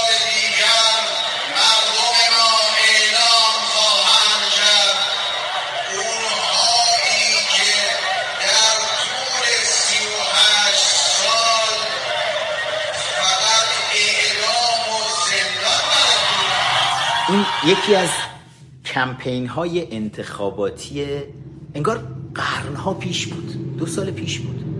سال 96 الان 98 دو سال پیش بود که روحانی داشت این سخنرانی رو می‌کرد و رئیسی رقیب خودش رو داشت مسخره می‌کرد و می‌گفت که رئیسی نماد کسانیه که 38 سال اون موقع خب 38 سال از انقلاب گذشته بود دیگه دو سال پیش. گفت نماد کسانی که 38 سال فقط اعدام و شکنجه بلد بودن. اون وقت این روحانی وزیر خارجش ظریفه که روحانی و ظریف رو چی معرفی می‌کنه؟ نمی‌دونم ویدیو شما اینجا داریم یا نه؟ که روحانی میاد جای دیگه ای ظریف رو معرفی می‌کنه به عنوان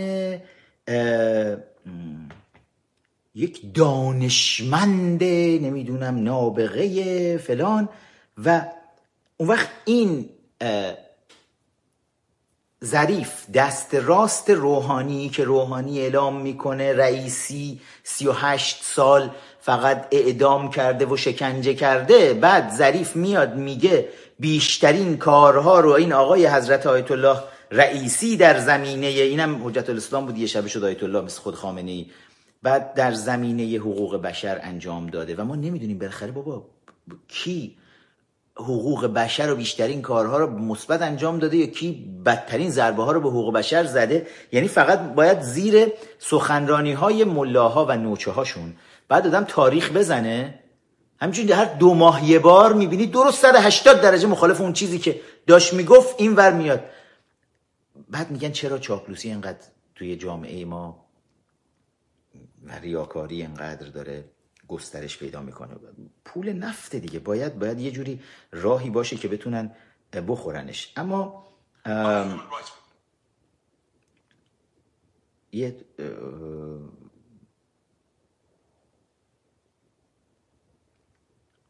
نگرانی سنگینی بین مله حاکم بر ایران افتاد. از ماجرای حذف آخوند. حالا شاید بیشتر از یک سال من تو برنامه های خودم دائم داشتم این اختار رو می‌دادم به آخوندها که این اتفاق داره رخ میده. جامعه داره خشمگینانه به این سمت میره. که حالا ما شاهد هستیم. روزی نیست توی کشور یه گوشه یادتون هست فکر کنم دو سال پیش بود. بهتون می‌گفتم سر تحریم نفت. می‌گفتم وقتی که تحریم نفت پیش بیاد وقتی که پول ها قطع بشه شاهد خواهید بود که بسیجی ها به روی همدیگه و به روی فرماندهان خودشون اسلحه می‌کشن. الان درگیری ها رو داریم می‌بینیم. توی دو روز گذشته تو محمود آباد حالا یه عده بسیجی رو یکی از همین زمین خارها برمیداره با خودش را میندازه می‌بره. که برید وایسی به پایگاه ارتش حمله بکنید و اسلحه کشیدن حالا نیروهای حکومتی رو روی همدیگه ما شاهد هستیم. و این وضعیت بدتر هم خواهد شد. یعنی مردم که دستشون اسلحه نیست که. اسلحه دست کسانی که هست حالا که دارن بی پول میشن اسلحه رو به روی همدیگه دارن می‌کشن از همدیگه بدزدن. و بذاریم بذاریم یکم یکم با همدیگه اشغال بکنن با گلوله ها و مردم فعلا با تخمه ها نگاهشون بکنن تا به اندازه کافی نیروهای مختلف امنیتی رژیم تضعیف بشن.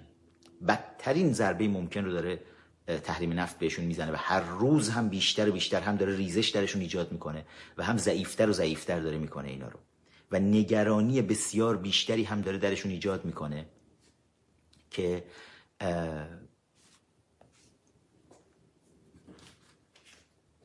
خشم مردم به سراغمون میاد.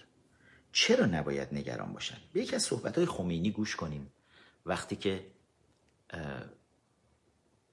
دوران اوجش بود روی منبر میشست رهبر ایران شده بود با این همه پول این همه نفت و احکام اسلامی رو داشت دربارش صحبت می‌کرد. و اینکه اگر جایی دیدید کفار اومدن دسته ای از مسلمانان رو بشنویم با هم دیگه بشنویم. اگر یک دسته از مسلمین را در جنگ های سابق این هست اگر یک دسته از مسلمین را کفار سپر قرار دادند فرض کنید که عراق فاسد یه دسته از مسلمین بیگناه را سپر قرار داد و پشت اونها ایستاد که بریزد ایران را بگیرد. بر ما واجب است که مسلمان و غیر مسلمان رو بکشیم. مسلمان ها شهیدند و به بهشت میرن کافراش کافرند و به جهنم. این خیلی آشنا بود. این جمله جمله خلخالی بود. وقتی اعدام می‌کرد همجوری بدون محاکمه اول انقلاب آدم ها رو خیلی از جوانهای نو جوانهای کشور اعدام می‌کرد. همینو می‌گفت. گفت اگه بیگناهن میرن بهشت اگه گناهکارن حقشونه میرن جهنم. و توی فرهنگ آخوند چیزی دقت کردید چیزی به اسم اینکه آقا بریم مصالحه کنیم مذاکره کنیم وجود نداره. میگه اگر گرفتن یه دسته از مسلمانان رو گرفتن و بزنید همه رو لطوپار کنید هم اون گروگانا رو بزنید لطوپار کنید هم دشمن رو بزنید همه رو لطوپار کنید و چیزی که وجود نداره این وسط اینه که اون پشت بخیر صحبت هم میشه کرد. همینجوری لطوپار کردن از مردم ایران. مسلمان این ور مسلمان ایران و مسلمان عراق و هر چی می‌تونستن کشتن کشتن کشتن کشتن کشتن خسته شدن. آخرش دست دوستی به سمت صدام دراز کردن. مرندی بلند شد رفت. وزیر بهداشت در سالهای فراوان توی دولتهای مختلف بعد از انقلاب رفت دست صدام رو به گرمی فشرد. در کنار خرازی با هم رفتن. روبوسی کردن با صدام. پسران صدام اومدن با فرزندان خامنه ای دیدار کردن و روابط دوستانه هم برقرار شد. این وسط چند میلیون نفرم این وسط مساتا کشته شدن. حضرت امام نیما خمینی فرمودن که بکشید آقا همه رو لطوپار بکنید. این اسلام است. ما برای حفظ حکومت اسلامی لازم است این کارا رو بکنیم. خب آخوندی که با این طرز تفکر روی کار اومد؟ که بکشید اعدام بکنید لطوپار بکنید نابود بکنید. آخوندی که پشت بوم مدرسه علوی مدرسه علوی که خیلی از حاکمان فعلی امروز ایران اعضای همون مدرسه علوی بودن اومدن و خیلی از فرزندان رشید ایرانمون رو توی روزهای انقلاب انقلاب مارکسیستی اسلامیستی اعدام کردن. همون مدرسه علوی اسمش رو بعدن رو بنیاد پهلوی گذاشتن کردن بنیاد علوی از همون جا میاد. اینا همه یاران همون مدرسه علویه بودن. خب اینایی که اینجوری فقط به کشتن فکر می‌کردن گروه های تروریستی مختلف آخوندها توی کمپ های شوروی تعلیم می‌دیدن. تا بیان و به هر قیمتی آتش انقلاب رو روشن بکنن تو شهرهای مختلف برن مستشاران آمریکایی رو بکشن برن پاسبون ها رو بکشن نیروهای امنیتی رو بکشن و اینایی که با کشتن زندگی می‌کردن اینایی که جایزه برای کشتن هاشون می‌گرفتن اینایی که وقتی رینگوی آخوندا نواب صفوی میومد می‌رفت بزنه نخست وزیر رو مثلا بکشه بعد می‌رفت یه جایزه ای دریافت می‌کرد. از مصدق یه جایزه هم دریافت می‌کرد از هاشمی رفسنجانی و اینا که همه انقدر با هم دیگه خوب و خوش کشتن رو ترویج می‌کردن و کشتن و کشتن و کشتن و خون ریختن. تا روی سندلی های قدرت سوار شدن و برای حفظ سندلی هاشون کشتن و کشتن و کشتن و تا تونستن کشتن و شکنجه کردن و اعدام کردن و هنوز که هنوزه همین امشب که داریم با هم دیگه حرف می‌زنیم نیروهای امنیتی رژیم دارن تو خونه های مختلف مردم میریزن درا رو میشکنن با اسلحه میدن بالا سر مردم و دارن دستگیرشون می‌کنن میفرستن توی شکنجهگاه ها و همینجوری توی زندان ها دارن آدما رو می‌کشن و می‌کشن و می‌کشن. برای چی انقدر نگرانن؟ حالا وقتی جوونا میگن خب ما میریم آخوندا رو می‌کشیم. از چی نگرانن؟ چی چی بده یکی از این آخوندا خیلی ناراحته که مردم دیگه احترام نمی‌ذارن تو کوچه خیابون به آخوندا.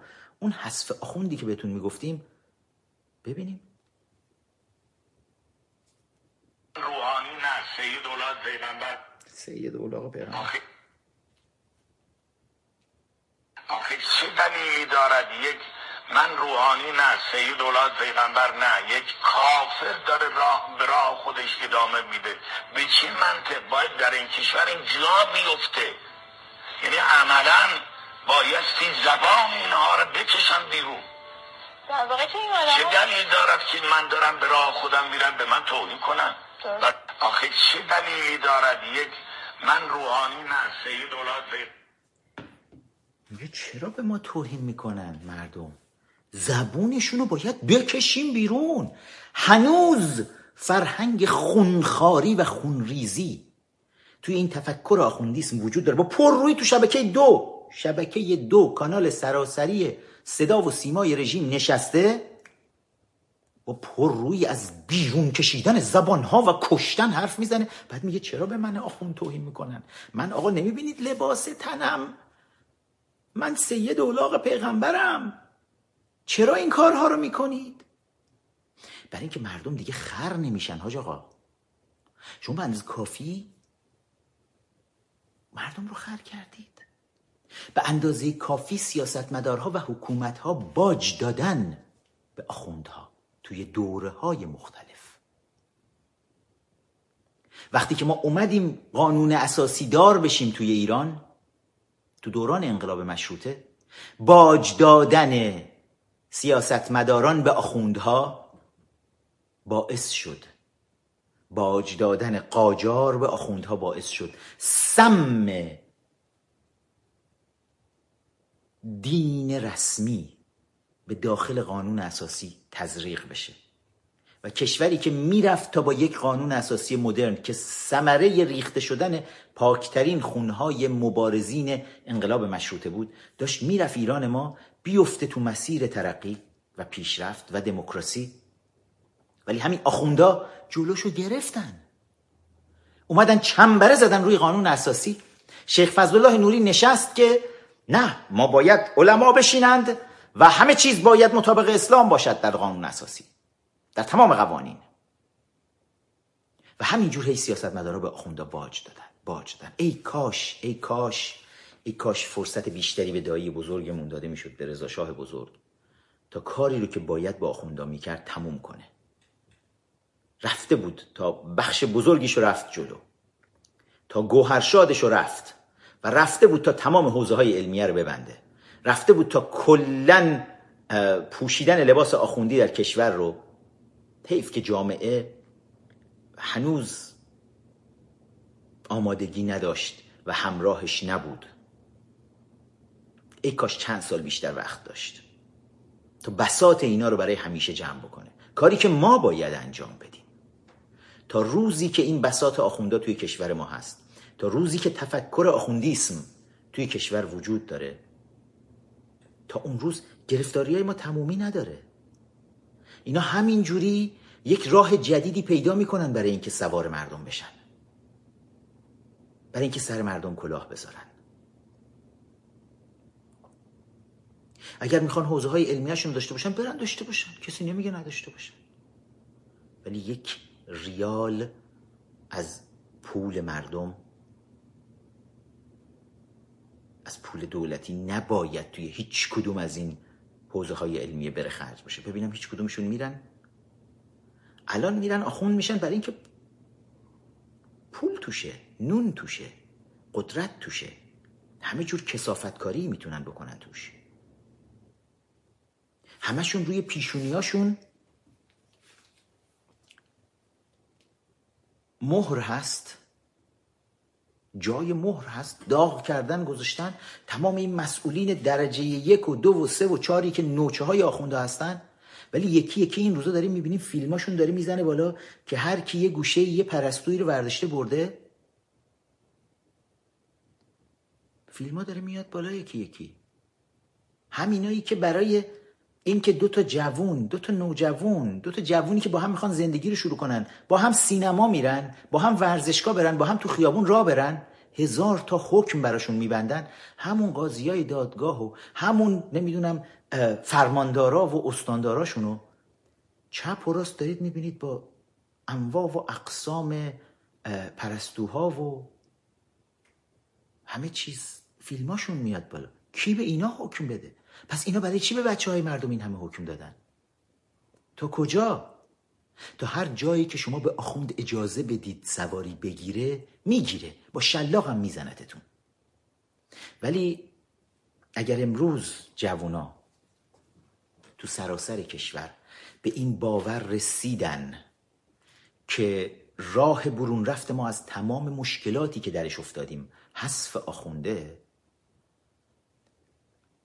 اندیشه حذف آخوند رو دربارش خیلی صحبت کردیم. هشتگش رو خیلی مطرح کردیم. بازم میگیم حذف آخوند به معنی حذف تفکر آخوندیسم از زندگی ما ایرانی هاست. داریم می‌بینیم دیگه تقریبا تمام مراسم های عروسی که داره گرفته میشه و خیلی من واقعا قلبا خوشحال میشم وقتی اینا رو می‌بینم که دیگه آخوند نمیارن بشونن. عقدشون بکنه. دیگه عقدها رو به این روش های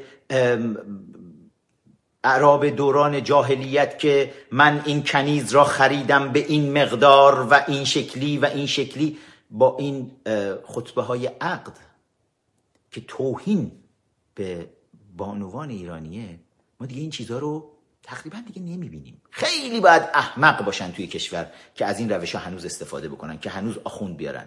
خیلی باید جامانده از تاریخ و تمدن باشن که اون خطبه های عقد احمقانه ملاها رو بیان بخونن.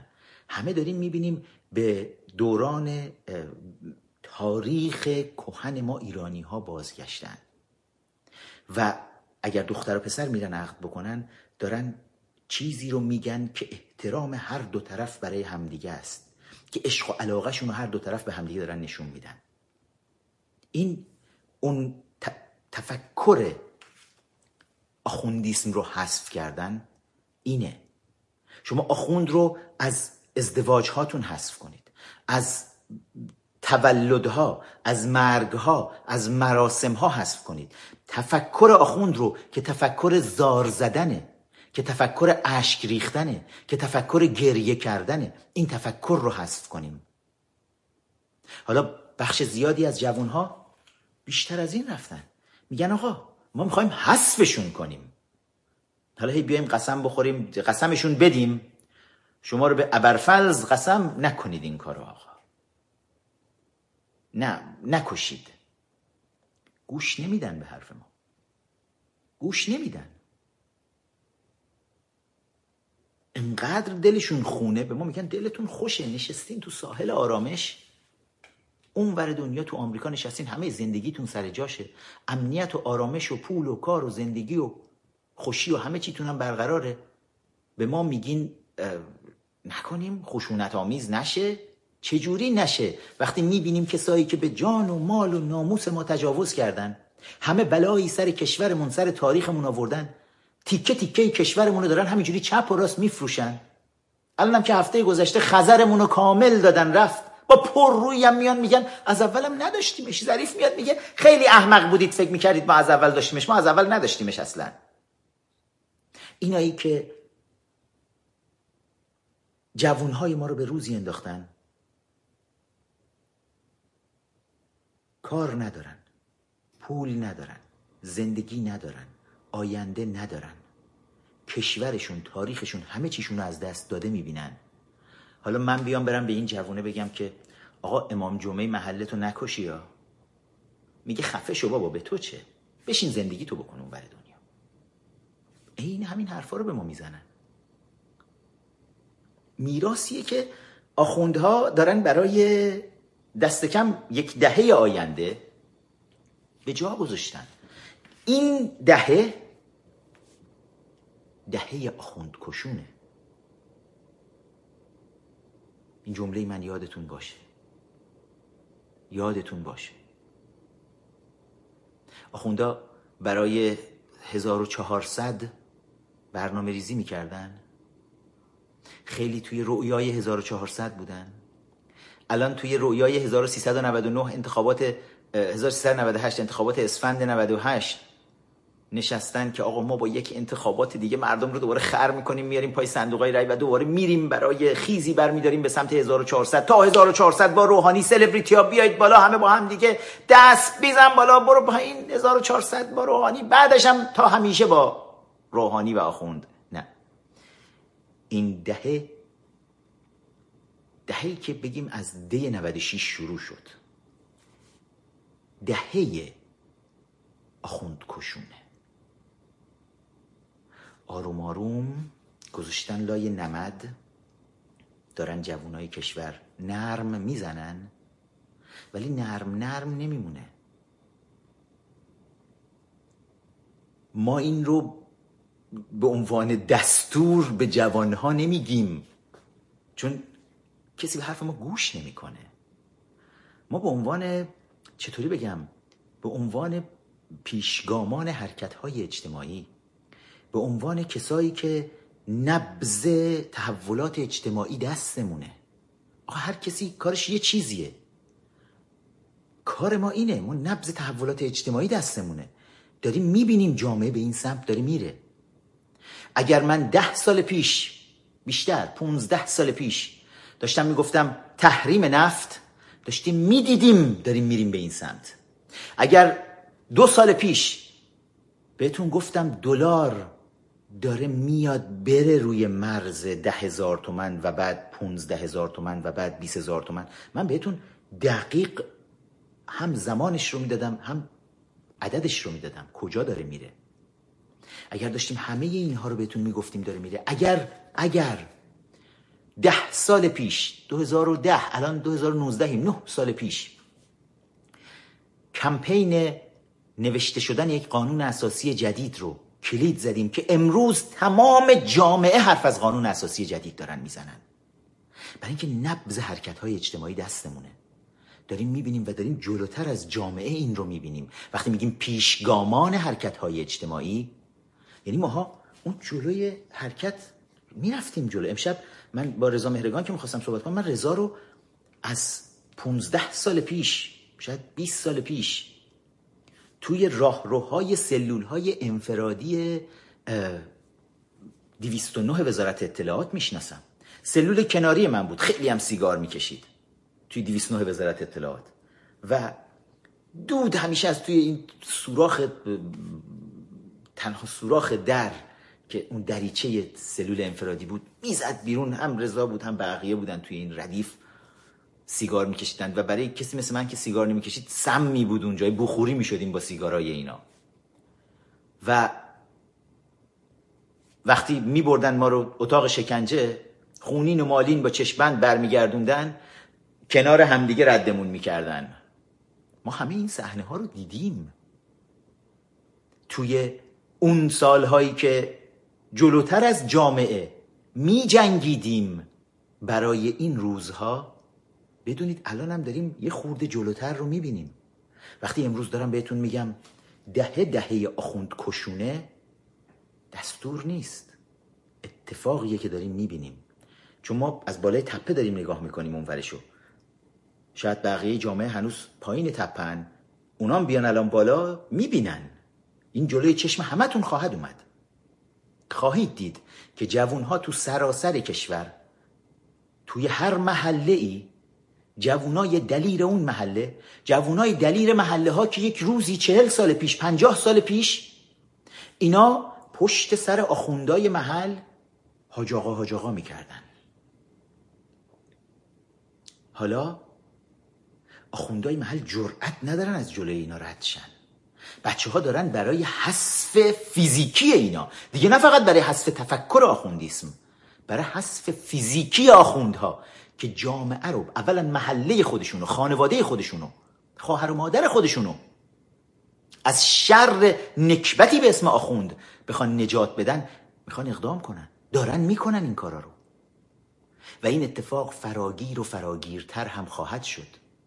هرچی بیشتر بریم جلو هرچی بیشتر بی پولی و بیکاری به مردم فشار بیاره به جوونها فشار بیاره تقاسش رو آخوندها که این بلا رو سر بچه ها آوردن خواهند داد. حالا باز هی بریزید مردم رو بگیرید. هی بریزید بگیرید. هی بریزید هر شب تو خونه های مردم. درا رو بشکنید. هر کی با خامنه ای مخالف بود برید بگیریدش. یه روزایی میمدید بیرون کشور سر میبریدید. زبان فریدون فرخزاد رو میبریدید. می‌رفتید توی خونش میشستید. فریدون فرخزاد هفته گذشته سالگردش بود. فریدون فرخزادی که یکی از اون پیشگامان حرکت های اجتماعی بود. می‌دید جلوتر رو. داشت می‌گفت اپوزیشن به خاک سیاه نشوندنش. چند روز پیش داشتم یه برنامه رو می‌دیدم از opposition. نمی‌خوام اسم بیارم. چند نفر از این چهره های opposition نشسته بودن توی تلویزیون کانال وان. داشتن صحبت می‌کردن در این مورد که فریدون فرخزاد روزای آخر طرفدار رژیم شده بود. یعنی ببینید بی پدر مادری تا کجا. بی شرفی تا کجا. همین opposition ی که فریدون فرخزاد رو خون به جیگرش کرده بودن حالا بعد از مرگشم که رژیم سلاخی کرد فریدون فرخزاد رو. دست از سرش بر نمیدارن. هنوزم میشینن با بغز حرف می‌زنن. که اون روزای آخر رفته بود یه جایی توی کافه میشست که تو اون کافه چند تا از این جمهوری اسلامی چیا هم اونجا بودن. ما می‌دونیم آره ما CIA به ما یه پولهایی رو می‌دادیم. پولها رو توی یه بسته های پلاستیکی سیاه رنگی می آوردن میذاشتن کنار سطل آشغال در پاریس. می‌گفتن فلانی تو برو این بسته رو بردار بیار بده به آقای دکتر فلانی. اسمتو نمیارم آقای دکتر می‌دونی درباره کی دارم حرف می‌زنم. هم خودت هم دخترت نشستین دارین نگاه می‌کنین. بسته های پول CIA رو که توی پلاستیک های سیاه رنگ میپیچیدن براتون کنار سطل آشغال ها میذاشتن توی فرانسه. زنگ می‌زدن برید از اونجا بردارید. و این بسته های پول رو مثلا بیارید تقسیم کنید. فریدون فرخزاد اون موقع نمی‌دونست شما از کجاها دارید پول می‌گیرید چی کار دارید می‌کنید. می‌خواست حرف آزادی خواهی خودش رو بزنه. مثلا میمدید بهش برنامه تلویزیونی می‌دادید که حالا بیایید بشینید پشت سرش. دربارش این چیزها رو بگید. فریدون فرخزاد داشت واقعیت های جامعه رو می‌دید و می‌گفت. رژیم اون موقع کرکوپری داشت. آدم میفرستاد بیرون. میکشت سر می‌برید زبان می‌برید. امروز خشتکشون رو نمی‌تونن بالا بکشن. امروز دیگه جنتی پوشکش هم نمی‌تونه جنگ. یه لامصب آبرومون رو برد پوتین یه دونه کپی اومد بگیره ازش کپی رنگی. آبرومون رو برد جنتی. اینا چه غلطی می‌خوام بکنن؟ حالا جلوی جوونای امروز جوونای خشمگین امروز. که با مجموعه ای از آخوندهای جنایتکار طرف هستن و می‌تونن انتقام تاریخی ما ایرانی ها رو از اینا بگیرن. از تمام ائمه جمعه. ائمه جمعه فقط یک عضو ساده در محله های مختلف کشور نیستن ها. ائمه جمعه امامان جمعه توی تمام شهرها توی تمام کوچه ها و محلات. بدون استثنا حقوقهای کلان حکومتی دریافت می‌کنن. کارمند رژیم خامنه ای هستن. پول نفت دزدیده شده مردم ایران رو دارن دریافت می‌کنن. الان که تحریم نفت شده الان که حقوق خیلی ها داده نمیشه. حقوق معلم ها حقوق کارگرها حقوق بازنشسته ها حقوق خیلی الان داده نمیشه. خیلی از کارخانجات داره بسته میشه. برای اینکه دیگه دولت نمی‌تونه سوبسید براشون بذاره. ولی حقوق حوزه های علمیه و آخوندها و امامان جمعه قطع نشده کم هم نشده. مزایاشون هم دارن می‌گیرن و با توجه به تورم داره اضافه هم میشه. یعنی رژیم این شبکه رو برای خر کرده نگه داشته شدن مردم احتیاج داره شبکه امامان جمعه رو. جوونای ما امروز اینو می‌دونن. دیگه می‌دونن آخوند محلشون یک حاج آقای ریش سفید گلاب به ریش پاشیده با لباس سید اولاغ پیغمبر نیست. می‌دونن اون لباس لباس تحمیره لباس خر کردنه. به گول نمی‌خورن. آخونده هم بدونن بد نیست. توی این دوره آخوند کشون حالا هی opposition بیرون ما بیان بگن مبارزات بدون خشونت. نه مبارزات مسالمت آمیز ما می‌خوایم بکنیم. ما یه روز این حرف اگه می‌تونید برید به جوانای خشمگین امروز ایران بگید مبارزات بدون خشونت هم با چشمتون با چشمشون بهتون فوش میدن. مبارزات بدون خشونت یه جایی میره جواب میده که بارها گفتم حیای سیاسی باشه. یعنی یه جایی که ما یه حاکمی داریم که این حاکم خجالت می‌کشه آقا. می‌تونی خجالتش بدی.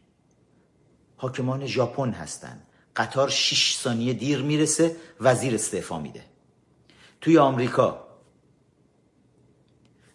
آقای اپسن. یک میلیاردر آمریکایی. دستگیر شد توی فلوریدا. که با دختران نوجوان گفتن این سکس ترافیکینگ را انداخته. قاچاق دختران را انداخته. قاچاق دختران نوجوان. با اینا بهشون تجاوز می‌کنه باشون رابطه داره. خب خیلی جرم سنگینیه تو آمریکا. با دختران زیر سن رابطه داشتن. زیر سن 18 سال. این آقای میلیاردر قبلا پرونده داشت ده سال پیش. توی اون پرونده دادستان وقت که داشت از فلوریدا روی پرونده کار می‌کرد حالا در دولت پرزیدنت ترامپ شده بود وزیر. چون این میلیاردر یه بار دیگه اتهام ده سال بعد مرتکب شد و دستگیر شد به همون اتهام آقای وزیر رو وادار به استعفا کردن که آقا چرا تو ده سال قبل برخورد قاطع تری با این نکردی که حالا ده سال بعد دوباره به همون اتهام این دستگیر بشه؟ و وزیر استعفا داد. برای اینکه تو جامعه حیای سیاسی وجود داره. اپستین گفتم دیروز صبح جنازش رو توی چیز پیدا کردن. توی سلولش پیدا کردن. تو نیویورک تو زندان. برای اینکه توی پرونده ها اومده بود بیرون که بیل کلینتون رو هم با خودش یه وقتایی توی هواپیما میبرده تو جزیره با این دخترای نوجوان با همدیگه ارتباط داشتن و فلان اینا. تا اسم بیل کلینتون اومد بالا که حالا بیاریم تو دادگاه پروندهش پیگیری بشه درباره کلینتون ها و جنایات کلینتون ها هم بگه. سریع خودکشی کردونده شد تو زندان توسط طرفداران همون کلینتونز ها حالا حرفیه که توی شبکه های اجتماعی خیلی زیاد دارن می‌زنن. به ما چه؟ راست و دروغش گردن اونا. اما وقتی حیای سیاسی وجود داره شما می‌تونی بیای مبارزه بدون خشونت بکنی. یعنی می‌تونی بیای expose بکنی نشون بدی بگی آقا مثلا در فلان جای کشور دارن می‌زنن می‌کشن میبندن. آقا وقتی اینجوری بشه مثلا شما بیا ایران رو نگاه کن الان. رئیسی گفتن آقا قاضی مرگ. هزاران نفر رو در تابستان سال 67 دست جمعی با همدیگه حکم مرگ برشون صادر کرد. یکی از چهار قاضی بود که حکم مرگ برای اونا صادر کرد. بدنام شد در حد تیم ملی. همه دنیا بعد خامنه ای اومد گذاشتش رئیس قوه قضاییه. مسئولین آمریکایی شوکه شدن. سخنگوی وزارت خارجه آمریکا و وزیر خارجه آمریکا یعنی چشماشون از حدقه در اومد. گفتن یعنی انتصاب رئیسی به عنوان رئیس قوه قضاییه دهنکجی به تاریخ حقوق بشر در دنیا بود. آقا برای اینکه آخوند حیا نداره. هی اومدن گفتن رئیسی آدم می‌کشه. هی مثل اندازه موهای سرش آدم کشته. بدون محاکمه آدم اعدام کرده. از وقتی 19 ساله بوده شده دادستان توی انقلاب. قبل از انقلاب آدم میکشته با اسلحه. بعد از انقلاب در جریان انقلاب تا الان چهل سال رئیسی داره آدم می‌کشه. بعد میشه قاضی القضات. بعد ما بیایم بریم بگیم مبارزات بدون خشونت می‌کنیم چه مبارزات بدون خشونتی می‌کنین؟ جوانهای ایران لطف بکنن برن زنگ بزنن به شبکه های تلویزیونی به مسعود بهنود در بی بی سی فارسی. بعد به اون شبکه ها پیام بذارن بگن که آقای رئیسی سال 67 آدم کشته ها. مسعود بهنود اون پشت میشینه پای با وافور خودش میخنده به ریشتون میگه کشته که کشته.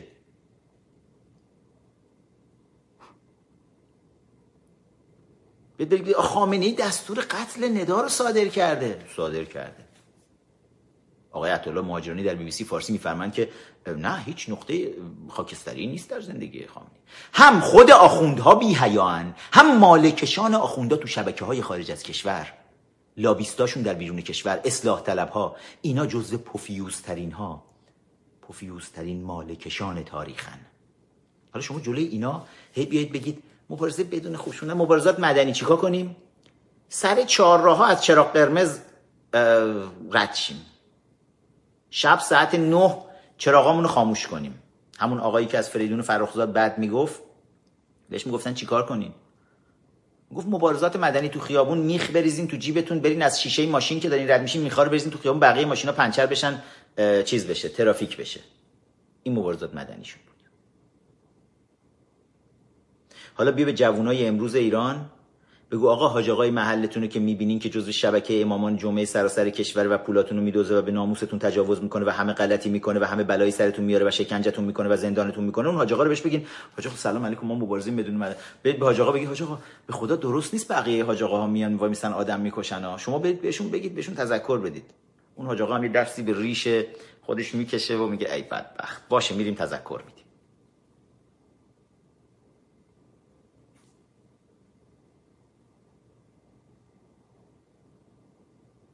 مبارزه مدنی.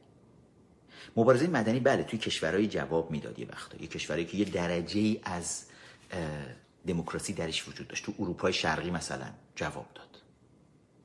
تو نقاط دنیا که حکومت هایی که دیکتاتوری بودن ولی یه بوی از دموکراسی برده بودن. یه جایی یه گوشه‌ای بالاخره. اونجاها جواب می‌داد. با آخوند آخوند همون زبونی رو می‌فهمه که با اون زبون اومد روی کار. با زبون گلوله و خون اومد روی کار. اینو جوانای امروز ایران ما جوانای امروز ایران ما اینو می‌فهمن و دارن وقتی دارم میگم ما داریم می‌بینیم ما نبز جامعه دستمونه که آخوند کشی دهه آخوند کشی شروع شده اینه داریم می‌بینیم. حالا میگن شما خودتون هم می‌خواین آخوند بکشین. نه ما ترویجش هم نمی کنیم. ما حالا تو کنگره ملی ایرانیان یک مسیری رو برای خودمون تعریف کردیم. چون اون اون مسیر چیزیه که میره جلو. نه احتیاجی به گفتن من داره نه جلوشون رو می‌گیره نه تقویتشون می‌کنه. جوونا تصمیمشون رو گرفتن دارن کاراشون رو انجام میدن. خودمونم سبک نکنیم مثلا بخوایم بریم تو مسیرشون قرار بگیریم. ما تو کنگره ملی اومدیم گفتیم آقا برای ضربه زدن به رژیم مبارزه مدنی شوخیه. دست برداریم از این بازی ها پول نفتشون رو قطع کنین. رفتیم دنبال تحریم نفت کاری که ما کردیم و جواب داد. و کمر رژیم رو شکست. و دارید می‌بینید زوزه های شقاله های حاکم بر ایران رو امروز. به خاطر اینکه پولشون قطع شده. بله این کار این نحوه مبارزه ماست. ما تو کنگره ملی این کارو کردیم. ما تو کنگره ملی به آینده ایران نگاه می‌کنیم. ما تو کنگره ملی قانون اساسی پیشنهادی جدید رو نوشتیم.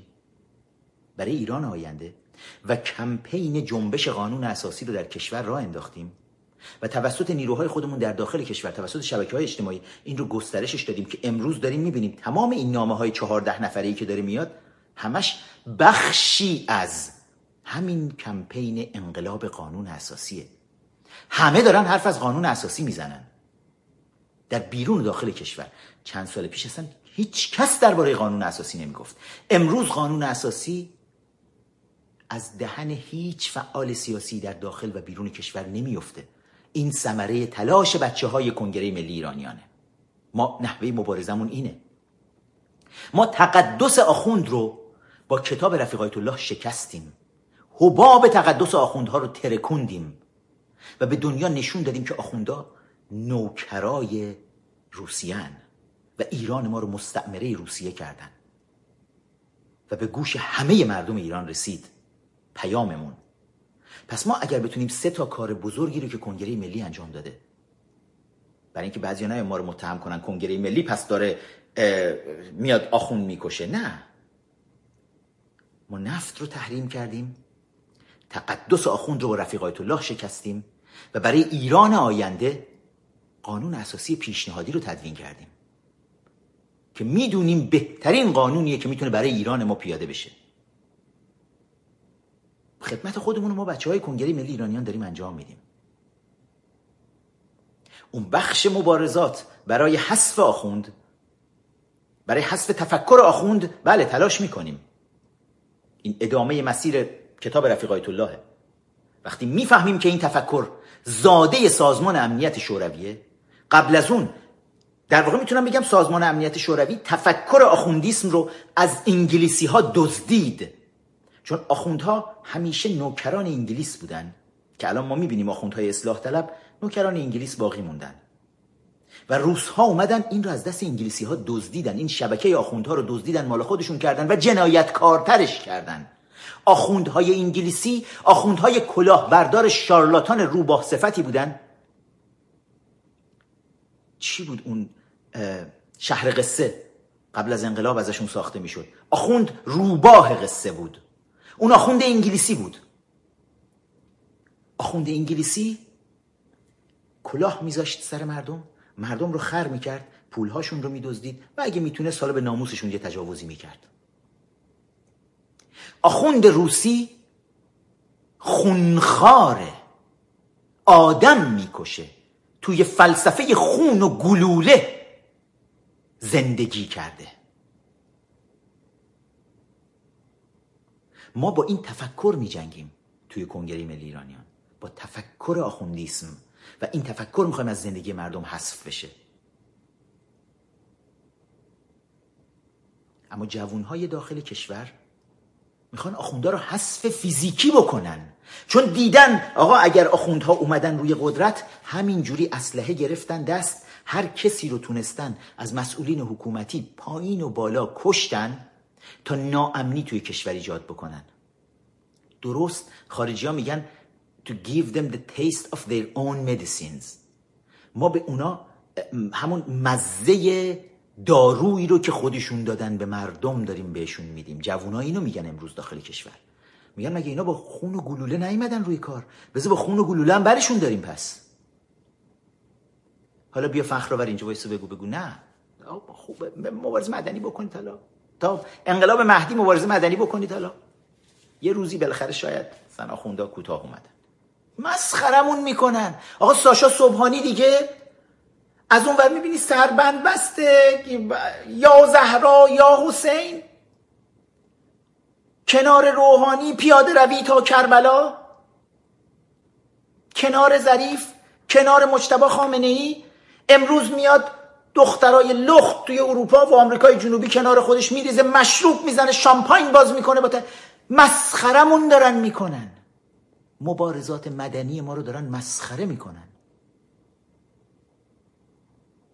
برای همینه که جوونا میگن خب با گلوله حذفشون کنیم. همون کاری که با ما کردن با مردم کردن. ما ترویج نمی کنیم آخوندکشی رو. فقط داریم خبرش رو به شما میدیم. آخوندهای حاکم بر ایران.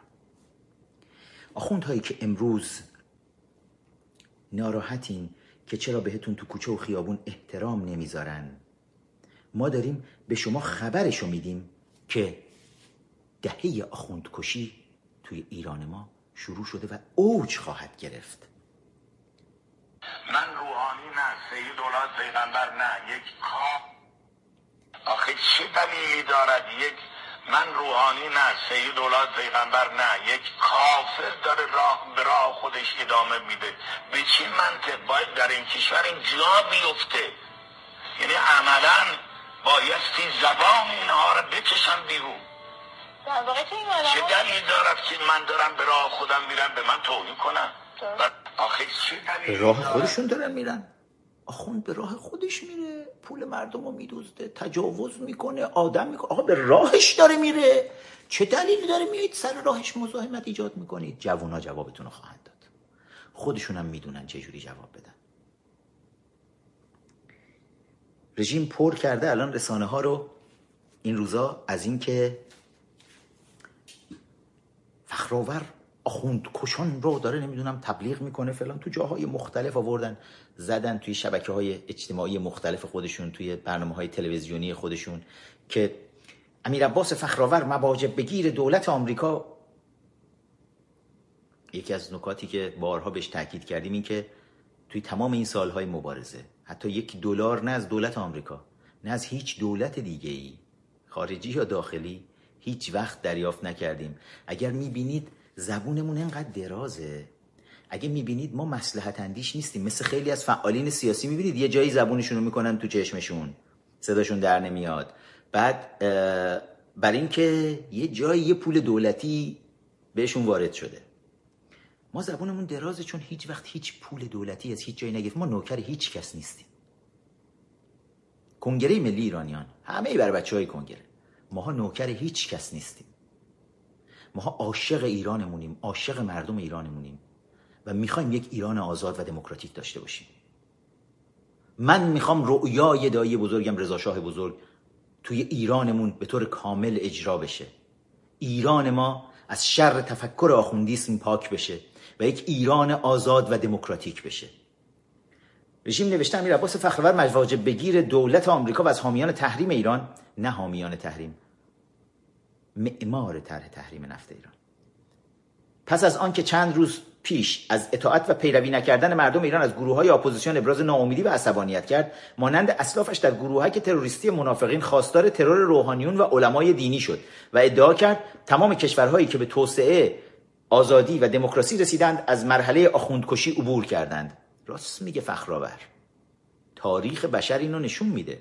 هر کشوری به توسعه و دموکراسی رسید یک دوره آخوندکشی یا مردم خرکنندگان کشی رو پشت سر گذاشت. تاریخ رو بخونید. اروپای قرون وسطا رو بخونید. رونسانس رو بخونید. آمریکا رو در زمان تشکیل آمریکای نوین بخونید. همه جا این وضعیت بوده. و این تصاویری که الان دارن می‌ذارن بالا و دارن پخش می‌کنن خیلی هم عصبانی که چرا فخرآور داره فرهنگ آخوندکشی رو الان تبلیغ می‌کنه و ترویج می‌کنه. خامنه ای یکی از چیزهای دیگه ای که امروز اومد بعضی از بچه سوال می‌کردن این چیه؟ بذارید اینو با هم دیگه ببینیم من در این مورد خوراک تبلیغاتی هم دسته. بچه ها لایک کردن فراموش نکنید. لطفا لایک کنید کامنت بذارید و بعضیا میان خیلی عاشقانه مبهوت برنامه میشن یادشون میره لایک بکنن. لایک بکنید حتما همراه باشید و اگر برگشتید دیدید لایکتون نیست دوباره لایک بکنید و share بکنید follow بکنید کامنت بذارید subscribe بکنید. همین شبکه یوتیوب رو که این پایین دکمه subscribe مشترک شوید و می‌بینید. subscribe بکنید و حملات سنگینی رومون هست. subscription رو می‌زنن لایک رو می‌زنن ویو رو می‌زنن ولی عیب نداره. داریم می‌بینیم بزرگ و بزرگتر شدن شبکمون رو داریم دائم می‌بینیم. همینجور توی اینستاگرام هم. امیر نقطه فخرآور صفحه رسمی اینستاگرام منه. صفحه رسمی اینستاگرام کنگره هم ایرانیان نقطه کنگرسه. اونجا همراه ما باشید. توی توییتر هم ادساین فخرآور صفحه رسمی توییتر منه. اونم زیر حملات بسیار سنگینیه. ولی بازم بیاید روی توییتر همراه باشید فالو بکنید. بذارید اینو ببینیم سخنرانی خامنه سال آیت الله خامنه ای نام یک شرکت خصوصی آمریکایی در کنار داعش دیده می شود. شرکت آمریکایی بلک واتر در بغداد مردم بیگناه رو به رگبار میبنده. نظامیگری آمریکا بله ابزار نظامی دارن اما نیروی انسانی نظامی آمریکا به شدت افسرده سردرگم سرگشته مردد.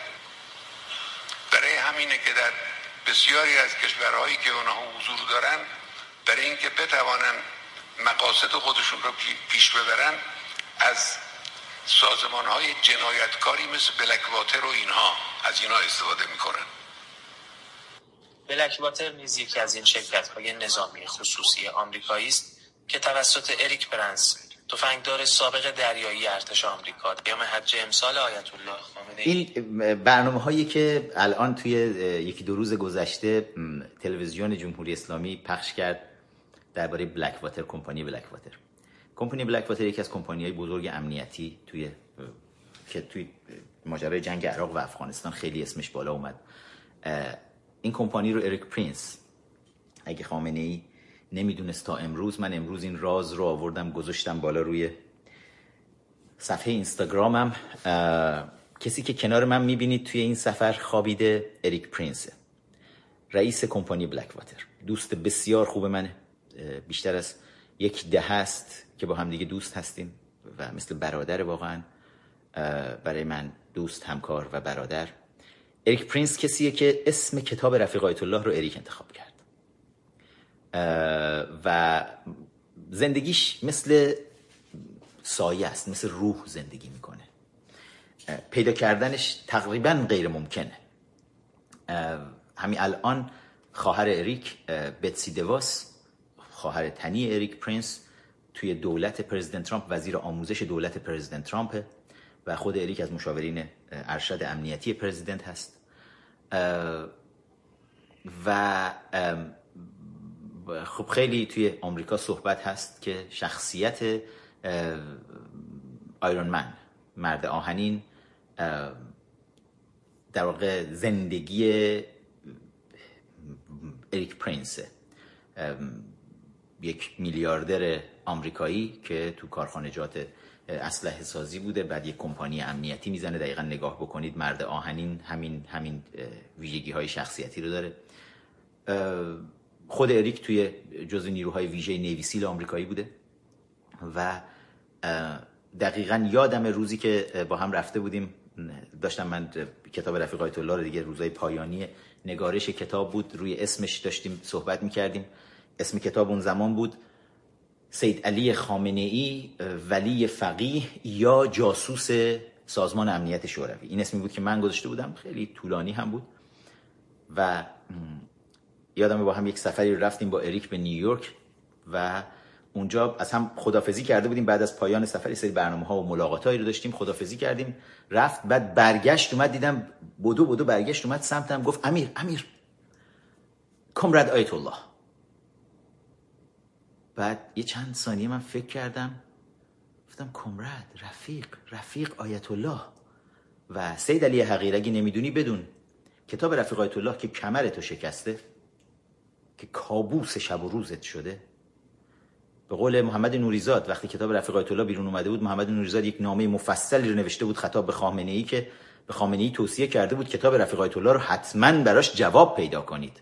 چون این کتاب با وجود بایکوت سنگینی اون نامه محمد نوریزاد رو ببینید اسم محمد نوریزاد و رفیق آیت الله رو search کنید. نامه محمد نوریزاد در حمایت از کتاب رفیق آیت الله میاد بالا که خونده بود خود محمد نوریزاد این کتاب رو و به خامنه ای گفته بود باید براش جواب پیدا کنی. وگرنه این کتاب با هر بایکوتی هم که روش بذارید توی تمام شبکهاتون اگر بی بی سی فارسیتون رو نمی‌دونم عنایت فانی و مسعود بهنود رو راه بندازید برن پیش ناشر کتاب توی لس آنجلس بشینن و به بیژن خلیلی حمله بکنن که به چه حقی کتاب رفیق آیت الله رو چاپ کردی و سانسورش بکنن بایکوتش بکنن شبکه ها بایکوتش بکنن. هر بلایی بخواید سر این کتاب بیارید این کتاب انقدر قوی و محکم هست که به خونه تک تک ایرانی ها راه پیدا خواهد کرد.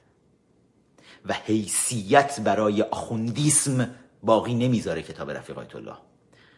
حالا سید علی سید علی گدا بدون که اسم رفیق آیت الله رو اریک پرینس که کابوس شبهای توه برات به وجود این رازیه که بعد از سالیان سال دارم میگم و تصاویر رو روی صفحه اینستاگرام هم گذاشتم. امیر نقطه فخرآور می‌تونید برید اونجا.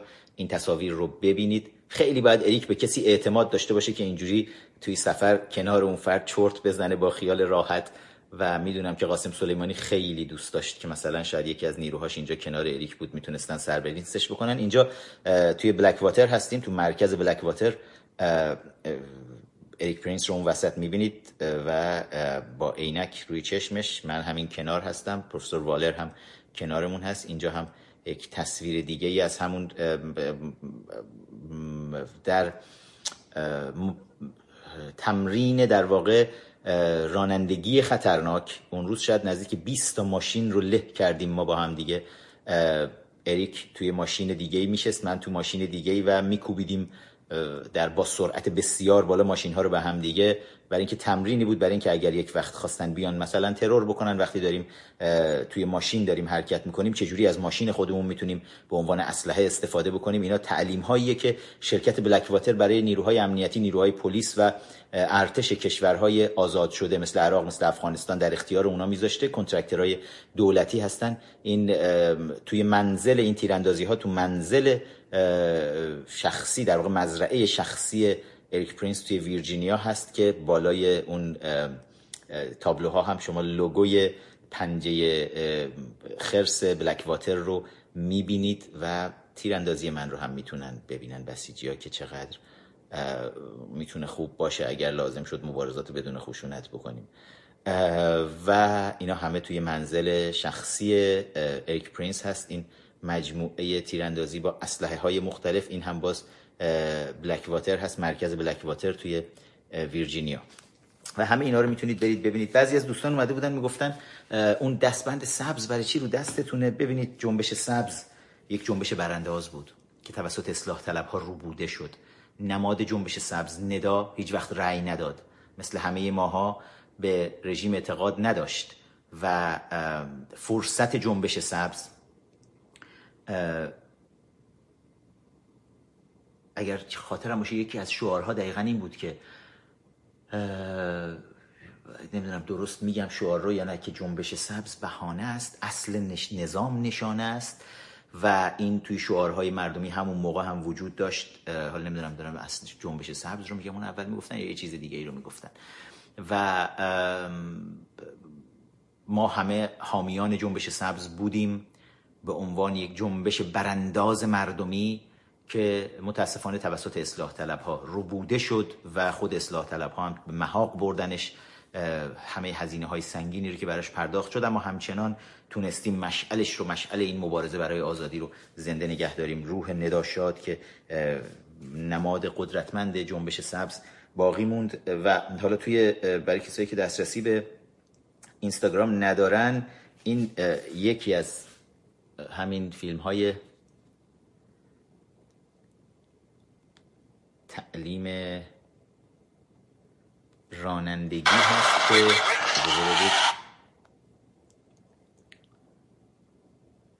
رانندگی خطرناک که الان اتومبیل جلوی من اریک پرینس بود که زدمش و بعد سپر جلوی ماشینش هم افتاد. و کاملا ماشینش دیگه ایستاد داره از ماشین پیاده میشه که این سپر رو جابجا بکنه. یک میلیاردر ماجراجوی آمریکایی که کمک زیادی رو به نیروهای امنیتی عراق و افغانستان بعد از جنگ کردن تا بتونن این نیروها دوباره آموزش ببینن و دوباره روی پا بتونن بیستن. می‌تونید مجموعه مجموعه این ویدیوها رو هم می‌تونید توی صفحه اینستاگرام من امیر نقطه فخرآور برید ببینید. ببینم اگر یکی دیگه از چیزهایی که بذارید بگم هم می‌خوام دربارش صحبت نکنم. این عکس رو هم گذاشتم روی اینستاگرام و توییتر. عکس من در کنار خانم کلیان کانوی مشاور ارشد پرزیدنت ترامپ که متاسفانه بعضی از گروه های گروه که نمی‌تونم بگم بعضی از این فرقه هایی که توی opposition ایجاد شدن اسمشون رو نمی‌خوام بیارم.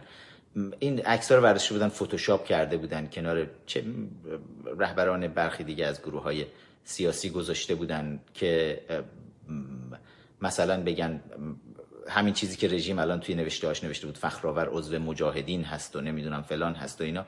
این عکس کاملا فتوشاپه عکس اصلی اینه خانم کلیان کانور برداشتن به جاش تصویر دیگه ای رو آوردن گذاشتن. این خانم مشاور ارشد رئیس جمهور آمریکاست. و فقط می‌تونم بگم شرم به این فرقه های کوچولوی اپوزیشن که هر از گاهی علم میشن و یک همچین حرکت های عجیب غریب از خودشون نشون میدن. من هی چیزها رو ویدیوها رو دارم می‌بینم ویدیوهایی که تو یک هفته گذشته بود که روی اون ویدیوها می‌خوام خیلی سریع بگیم و از روش رد بشیم بریم انفجار بزرگی در روسیه اتفاق افتاد. دقت بکنید قارچ اتمیه. انفجار انفجار اتمی بود. و یک کلاهک اتمی منفجر شد. کسانی که چرنوویل رو ندیدن توصیه می‌کنم حتما برید فیلم چرنوویل رو سریال چرنوویل رو ببینید. بسیار سریال زیبایی بود اخیرا اومد بالا روی نتفلیکس. و این تشعشعات و اثراتی رو که یک انفجار هسته‌ای می‌تونه داشته باشه نشون داد روسیه با سلاح‌های درب و داغون خودش با نیروگاه های درب و داغون خودش با تکنولوژی درب و داغون خودش. تکنولوژی پیطلبی خودش اومد سراغ ساختن نیروگاه های هسته توی سریال چرنوویل کامل این رو می‌بینیم و اینکه چه بلایی به سر مردم اون منطقه آورد. مردم شهر چرنوویل که هنوز هم کاملا متروک است. و چه اون تشعشعات چه اثراتی رو به جا گذاشت. و حالا به این فکر بکنید که روسیه ای که حالا ما بعضی هاش رو می‌بینیم. بعضی جاها فیلمش میاد که مثلا این انفجار اتمی صورت گرفته همیشه که زیر این چیزا می‌زنن کلا. و مردم منطقه رو تخلیه کردن. من اگه آمار رو نگاه بکنم تا شعاع 20 کیلومتری دستور تخلیه تمام روستاها رو داده بودن و یه چیزی نزدیک شاید سی چهل هزار نفر رو دولت روسیه فوری از اون منطقه منتقل کرد به جاهای دیگه برد. کسایی که این تحت تاثیر این اشعه قرار گرفته بودن توی این انفجار. حالا فکر بکنید تکنولوژی هسته‌ای که توی ایران رژیم ملاهای خیانتکار حاکم بر ایران با میلیاردها دلار با صدها میلیارد دلار پول نفت که توی خیک روس ها ریختن آوردن توی ایران. تمام این تکنولوژی کاملا دموده شده و غیر قابل اعتماد رو آوردن نیروگاه ها رو تو شهرهای مختلف بزرگ و کوچیک ایران زدن و کی باشه که ما شاهد یه همچین انفجارهایی تو شهرهای مختلف ایران باشیم با این تکنولوژی های پوسیده و در روسی. امیدوارم که تکلیف رژیم رو بتونیم هرچه سریعتر روشن بکنیم. دیگه کار به اونجاها نکشه و تمام این نیروگاه های هسته رو هم با خاک یکسانش بکنیم. تا برای همیشه این اتش ساختن بمب اتم توی ایران ما دیگه از بین بره توی هر حکومتی که می‌خواد باشه.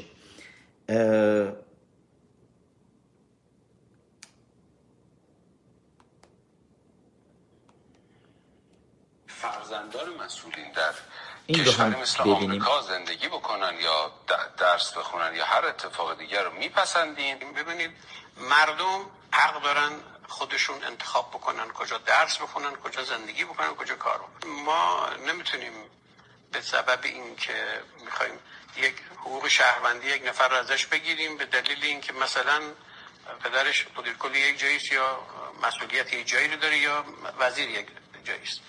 دختر کوچیکم. لیسانسش رو در دانشگاه تهران لیسانس مدیریت مالیش رو گرفت.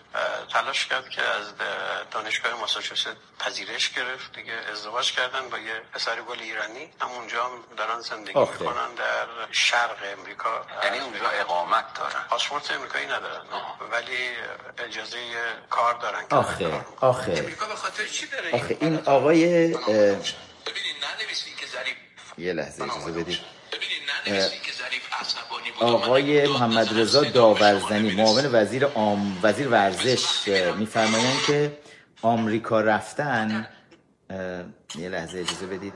میفرمایند که آمریکا رفتن مردم می‌تونن انتخاب بکنن برن و, و این همین همین همه مسئولین اه، مرگ بر آمریکای کشور هستن که از در دیوار سفارت بالا رفتن و رابطه آمریکا رو قطع کردن و با پررویی در دوران اوباما هم اومدن. خیلی هاشون گرین کارت های دولتی دریافت کردن خون بچه هاشون رو فرستادن. حالا یا دختر کوچیکم با پسر گل ایرانی توی آمریکا با هم دیگه رفتن تو ماساچوست دارن الان زندگی می‌کنن. خیلی گل ناز. چون بالاخره آمریکا خوبه دیگه برن اونجا درس بخونن اینا و, و کم نیستن مسئولین حکومتی که با بیشرمی تمام. این این مدل مسئولین هستن که توی یه برنامه این دوتا برنامه هم نیست. توی یه دونه برنامه تلویزیونی زنده از صدا و سیما برنامه سراسری میشینه. از آمریکا بعد میگه بعد می‌پرسن خب بچه خودت حالا کجاست؟ میگه بچه خودم هم اونجاست دیگه. حالا با این مسئولین بیشرم حکومتی شما بشینیم بگین که ما مبارزه چی می‌کنیم؟ بدون خشونت می‌کنیم باشون و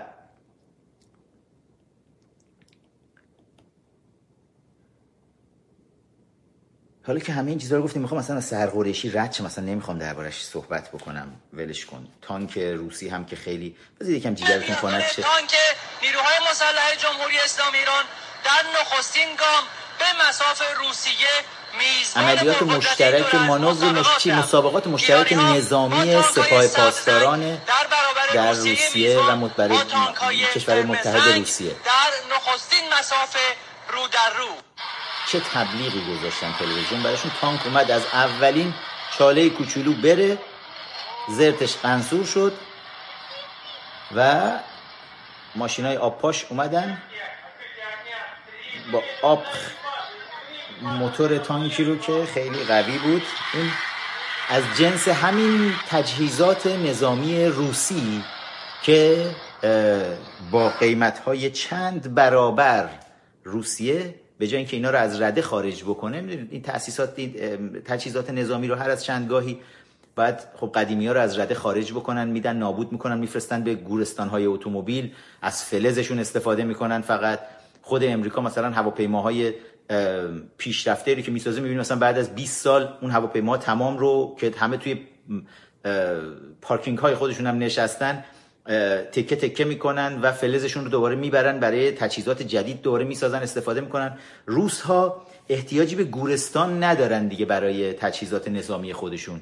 گورستان تجهیزات نظامیشون بازار کشورهای متحدشونه و ایران ما با پولهای نفت فراوون همیشه این تجهیزات درب و داغون عقب مانده روس ها رو رفته ازشون خریده تا اونا برن با پول نفتی که دریافت می‌کنن تجهیزات جدید خودشون رو برن بسازن که اونا رو هیچ وقت دست اینا نمیدن. ولی این تجهیزات قدیمیشون رو همیشه میان به خورد اینا میدن که این شکلی تازه ببین چقدر سپاهی ها احمقن که با این تجهیزات مثلا تاریخ مصرف گذشته 50 سال پیش روس ها میرن تازه تو مسابقه هم می‌خوان با خود روس ها شرکت بکنن با تجهیزات جدید روس ها بعد با افتخارم میان جلوی دوربین تلویزیون زنده هم می‌خوان این کارو بکنن. خب معلومه اینجوری آبروزی میشه وقتی یکی همچین کسایی بر کشورمون حاکم هم هستن.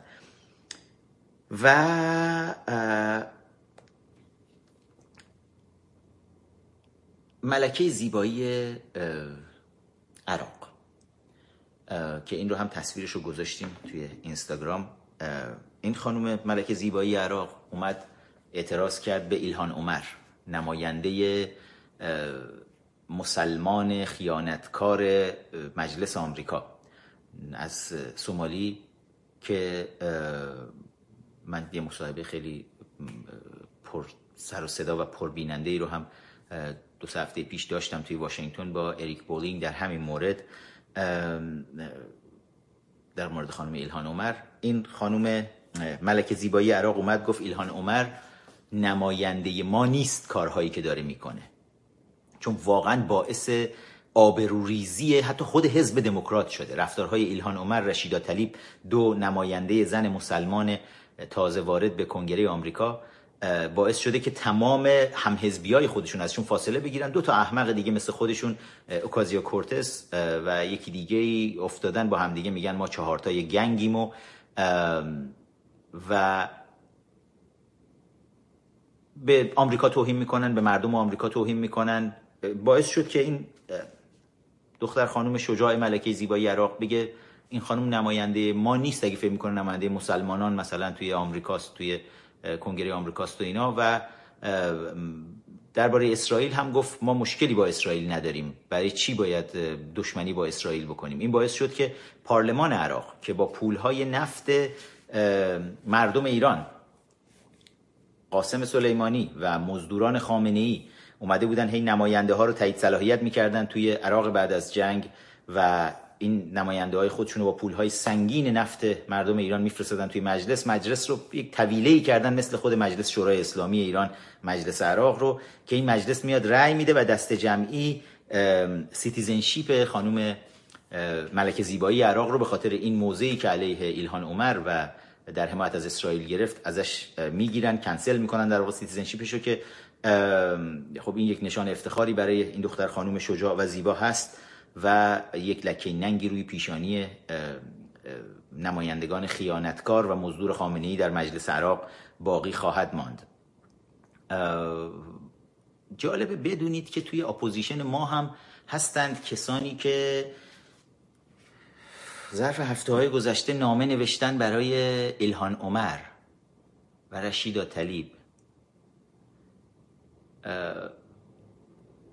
دو نماینده مسلمان بدنام و بی آبروی دموکرات در مجلس نمایندگان آمریکا. یعنی بین این همه بین 435 تا نماینده مجلس آمریکا فکر کن ما میریم با یک قهرمان ملی کنگره ملی ایرانیان میره با یک قهرمان ملی مثل congressman دن کرینشا. میاد اسپانسرمون میشه کنفرانس می‌ذاره که همه رسانه ها هم ما رو بایکوت می‌کنن. اون وقت چهره های دیگه ای توی اپوزیشن ما رفتن نامه نوشتن به این نمایندگان بدنام بین 435 تا نماینده دو تا گاو رو پیدا کردن که به اینا نامه نوشتن بیایید از مبارزات زنان ایرانی حمایت بکنید. چشم. الان خانم رشیدا طلیب و ایلهان عمر داشتن می اومدن از مردم آزادیخواه ایران در برابر رژیم ملاها حمایت بکنن. و یا این چهره های اپوزیشن ما خودشون رو به خریت زدن یا واقعا نمی‌دونن اگه نمی‌دونن من براشون یه چیزی رو توضیح بدم. که هم این ایلهان عمر هم رشیدا طلیب از طرفداران ملاهای حاکم بر ایران هستند و هر دوشون به شدت به پرزیدنت ترامپ حمله کردن برای اینکه داره فشار وارد می‌کنه به ملاهای حاکم بر ایران. و هر دو و هر دوشون اعتقاد دارن که هم ایلهان عمر هم رشیدا طلیب که ایران یک دموکراسی هست یک دموکراسی جوانه باید بهش یه مقدار وقت بدیم که کار خودشو درست کنه. گفتم دموکراسی جوان یاد یه چیزی افتادم اول صحبت داشتم می‌گفتم حرف تو حرف شد گذشتیم ازش. دو تا سناتوری که با جواد ظریف ملاقات داشتن. یکی خانم دایم فاینشتاین بود توی نیویورک با جواد ظریف ملاقات کرد که ماجرای ژاپن رو گفت. دومی یک سناتوری بود که اسم سناتور جمهوری خواه روشه. سناتور رامپال که در واقع لیبرتریانه ولی با جمهوری خواه خودش رو جز جمهوری خواه می‌دونه. حالا رأیش با جمهوری خواه معمولا. ولی همیشه علیه سیاست های پرزیدنت ترامپ موضع گرفته همیشه علیه سیاست های حزب جمهوری خواه موضع گرفته به ویژه در مسئله سیاست خارجی و رفته بود ملاقات کرده بود یواشکی با جواد ظریف توی نیویورک و به جواد ظریف گفته بود که من می‌تونم هماهنگ بکنم تماس بگیرم با کاخ سفید که تو رو دعوت بکنن بیای کاخ سفید. و حاضری بیای ملاقات بکنی. جواد ظریف هم سری به لهله افتاد گفت آره چرا نمیام؟ دوست بوشوک یادتون بیاد توی اون لاکی لوک سریع زبونش آویزون شد و آب دهنش از زبون جواد بوشوک زد بیرون که ها ها چرا که نه؟ بعد و آقای رمپال تماس گرفت با کاخ سفید و بهشون گفت که آره این جواد ظریف اینجا هست می‌خوام بیارمش ملاقات تو کاخ سفید. اونا هم گفتن شما بی خود کردی شما چی کاره ای هستن بخوای بیای وساطت بکنی این وسط؟ و نوعی به نوعی توی دهن این سناتور نادان زدند. چون من رمپال از نزدیک می‌شناسم. میگم تو آخرین شامی که با هم دیگه همین چند ماه پیش توی لابی هتل ترامپ خوردیم 45 دقیقه تلاش من برای اینکه به این سناتور نادان که متاسفانه میگم اسم جمهوری خواه رو هم با خودش لقب می‌کشه. چی میگن؟ گدک می‌کشه. لقب می‌کشه. سعی کردم بهش حالی بکنم که بابا رژیم ملاهای حاکم بر ایران یک رژیم دیکتاتوریه نمیپذیرفت. و همین حرفی رو که ایلهان عمر و نمی‌دونم رشیدا طلیب می‌زنن این حرف می‌زنن. یه دموکراسی جوونیه بهش وقت بدیم. همین حرفی که لابیستای جمهوری اسلامی تو کله اینا فرو می‌کنن. و جواد ظریف تو کله لابیستا فرو کرده بود که لابیستا تو کله اینا فرو بکنن. یعنی با دو تا واسطه حرف خود ملاهای حاکم بر ایران رو اینجا به خورد من داشت می‌داد توی این آقای سناتور رمپال توی لابی هتل ترامپ که بله این ما نباید فشار بیاریم باید تحریم ها همه رو برداریم و از این حرف ها و خوشبختانه تنها طرفدارش توی کل حزب جمهوری خواه با این نظراتی که داره خودشه. هیچ کس دیگه موافقش نیست. و وقتی هم که تماس می‌گیره از نیویورک که من جواد ظریف رو می‌خوام بیارم کاخ سفید بهش میگه غلط کردی. حق نداری تو واسطه باشی برو پی کارت. و بعد جواد میره تو ایران مصاحبه می‌کنه سخنرانی می‌کنه تو سخنرانیش خبرنگار ازش می‌پرسه میگه آره این داستان چیه که شما رو دعوت کرده بودن کاخ سفید؟ بعد چون نرفتی لجشون گرفت دو هفته بعد تحریمت کردن. جواد ظریف هم میگه آره. ببینین ابر دیپلمات سوپر دیپلمات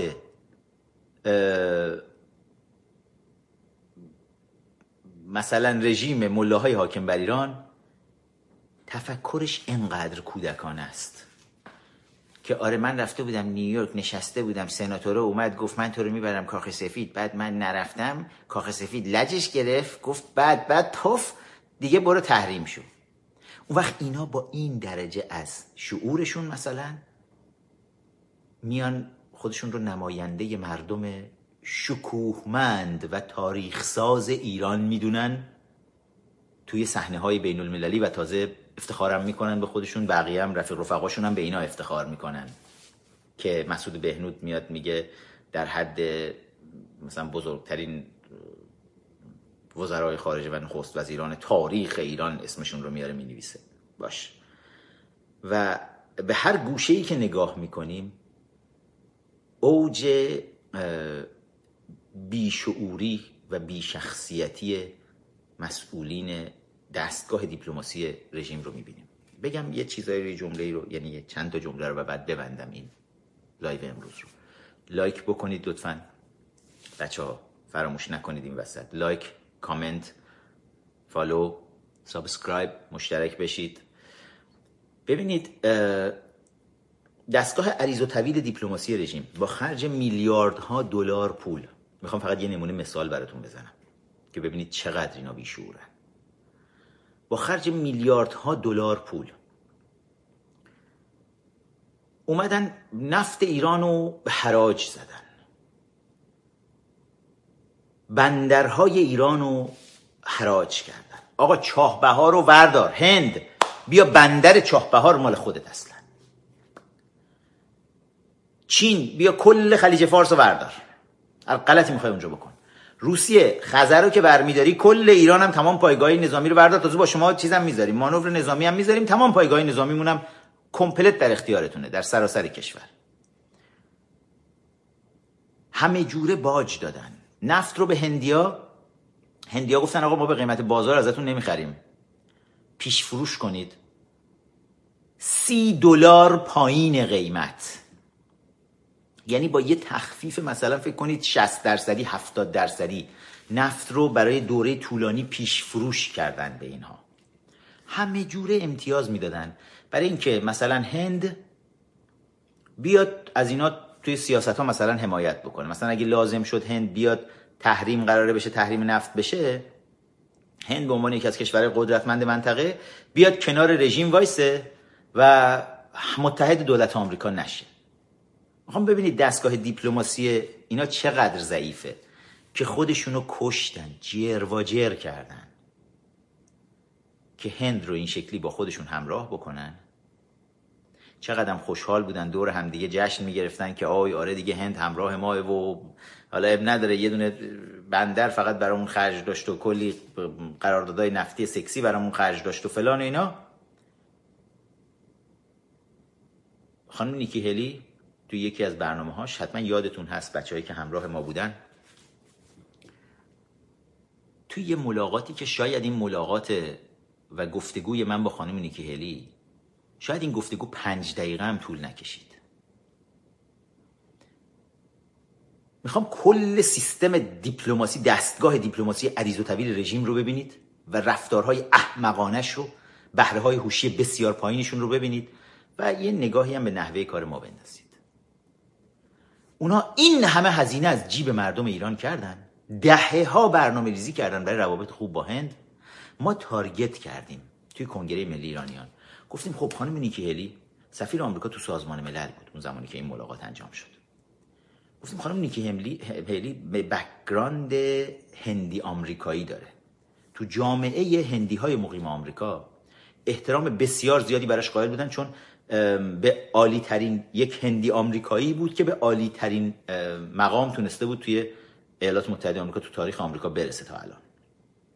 و سفیر مثلا قدرتمند آمریکا توی سازمان ملل متحد شده بود. ما این رو ایشون رو تارگت کردیم. اونم چی؟ من توی یک جلسه ای که سخنرانی داشتم توی سن دیگو تو کالیفرنیا و فردای سخنرانی توی یک صبحانه نشسته بودیم توی زمین بسیار زیبای توی یکی از این club های بسیار زیبای club که میگم night club نه باشگاه های گلف اونجا. بعد برای صبحانه نشسته بودیم که یکی از دوستان خیلی خوب من سر صبحانه به من برگشت گفت جان مگوایر راه دور نریم گفت که امیر به تحریم نفت دارید مطرح می‌کنید؟ چین و روسیه رو شما بهش نگاه می‌کنید به هند نگاه نمی‌کنید. هند یکی از خریداران عمده نفت ایرانه. و برای هند یه فکری بکنید. خب خیلی فکر منم مشغول کرده بود این قضیه که چجوری می‌تونیم ما سراغ هند بریم. چون دولت هند که یکی از عجیب قریب ترین دولتاییه که میگن 72 ملت این 720 ملتن اونا. بعد مگه میشه آدم با, با کی بره صحبت کنه آخه؟ کجا بریم لابی کنیم؟ با حالا لیدرشپ کنگره ملی ایرانیان به این توافق رسیدیم که خانم نیکی هلی بهترین کسیه که میشه روی دولت هند اثر گذاشت. چون هندی آمریکاییه. هندی ها خیلی براش احترام قائلن. دولت هند خیلی براش احترام قائله. توی اون فرصتی که برای من پیش اومد که با ایشون صحبت کنم می‌تونستم اون فرصت رو بذارم بحث شخصی مثلا بیا مطرح کنم. بگم آقا شما سفیر آمریکا تو سازمان مللی بیا مثلا کمک کن به فلان کس توی سازمان ملل پناهندگی گرفته بتونه مثلا بیاد آمریکا این یکی بتونه بره اونور ولی اون چند دقیقه رو گذاشتم که فقط یک خواهش از ایشون بکنم که اتفاقا فیلم اون صحبتمونم هست. که بهشون گفتم که تحریم نفت داره انجام میشه. دولت آمریکا هم پاش وایساده و همه راه ها هم دارین میبندین روی رژیم. ولی هند مشکل بزرگ ماست. شما می‌تونی کمک بکنی که دولت هند دیگه از ایران نفت نخره. و یک سری فاکتورها رو هم بهش دادم. خیلی کوتاه صحبت خیلی کوتاه. که همونجا دقیقا خانم هلی برگشت گفت امیر من بهت قول میدم. دقیقا همین جوری. امیر I promise I will start working on this case by tomorrow morning. از فردا صبح شروع می‌کنم روی این کیس کار کردن با دولت هند. ده روز بعد نیکی هلی تو هندوستان کنار نخست وزیر هند نشسته بود و قولها رو ازشون گرفتن. چون هند کاملا توی یک نقطه تاریک دید ما بود توی بحث تحریم نفت. اصلا توجه به اون نکرده بودیم. پنج دقیقه. پنج دقیقه صحبت. اما در جای درست با فرد درست باعث شد به چهار دهه باج دادن دستگاه دیپلماسی رژیم بتونیم پیروز بشیم و یک تودهنی سنگین به تمام دستگاه عریض و طویل دیپلماسی رژیم بزنیم که با حراج کردن پول مردم ایران پول نفت مردم ایران اینجوری هی میرن برای خودشون اعتبار و یار بخرن اما اینجوری با پنج دقیقه به ما باختن. و اگر قرار ایران آینده ما نمایندگانی باشن از طرف مردم ایران که بخوان برن توی دنیا ما احتیاج به جواد بوشوک نداریم نماینده مردم ایران بخواد بره بشه. یا ولایتی یا احمقای از این دست ملاها و نوچه هاشون اگر ایران ما آزاد و دموکراتیک باشه جوانان قدرتمند و هوشمند بسیاری داریم که می‌تونن نمایندگان شایسته ای برای ایران عزیزمون ایران آزاد و دموکراتیک در آینده باشن و بتونن از منافع و حق مردم ایران دفاع بکنن و دوباره ایران بتونه عزتمند و سربلند باشه. خیلی live طولانی شد. لایک کردن یادتون نره بچه ها کامنت گذاشتن follow کردن. همه شما رو به یزدان پاک میسپارم. اینستاگرام امیر نقطه فخرآور. فالو بکنید. ایرانیان نقطه کنگرس صفحه رسمی اینستاگرام کنگره ملی ایرانیانه. ایرانیان کنگرس صفحه رسمی توییتر ماست و ادساین فخرآور صفحه رسمی توییتر شخصی خود منه. ممنون عزیزان که همراه بودید و یک بار دیگه تاکید می‌کنم روی دهه آخوند کشون ببینید. همه چیزهایی که گفتیم که شد این یکی رو هم ببینید. پاینده ایران بدرود.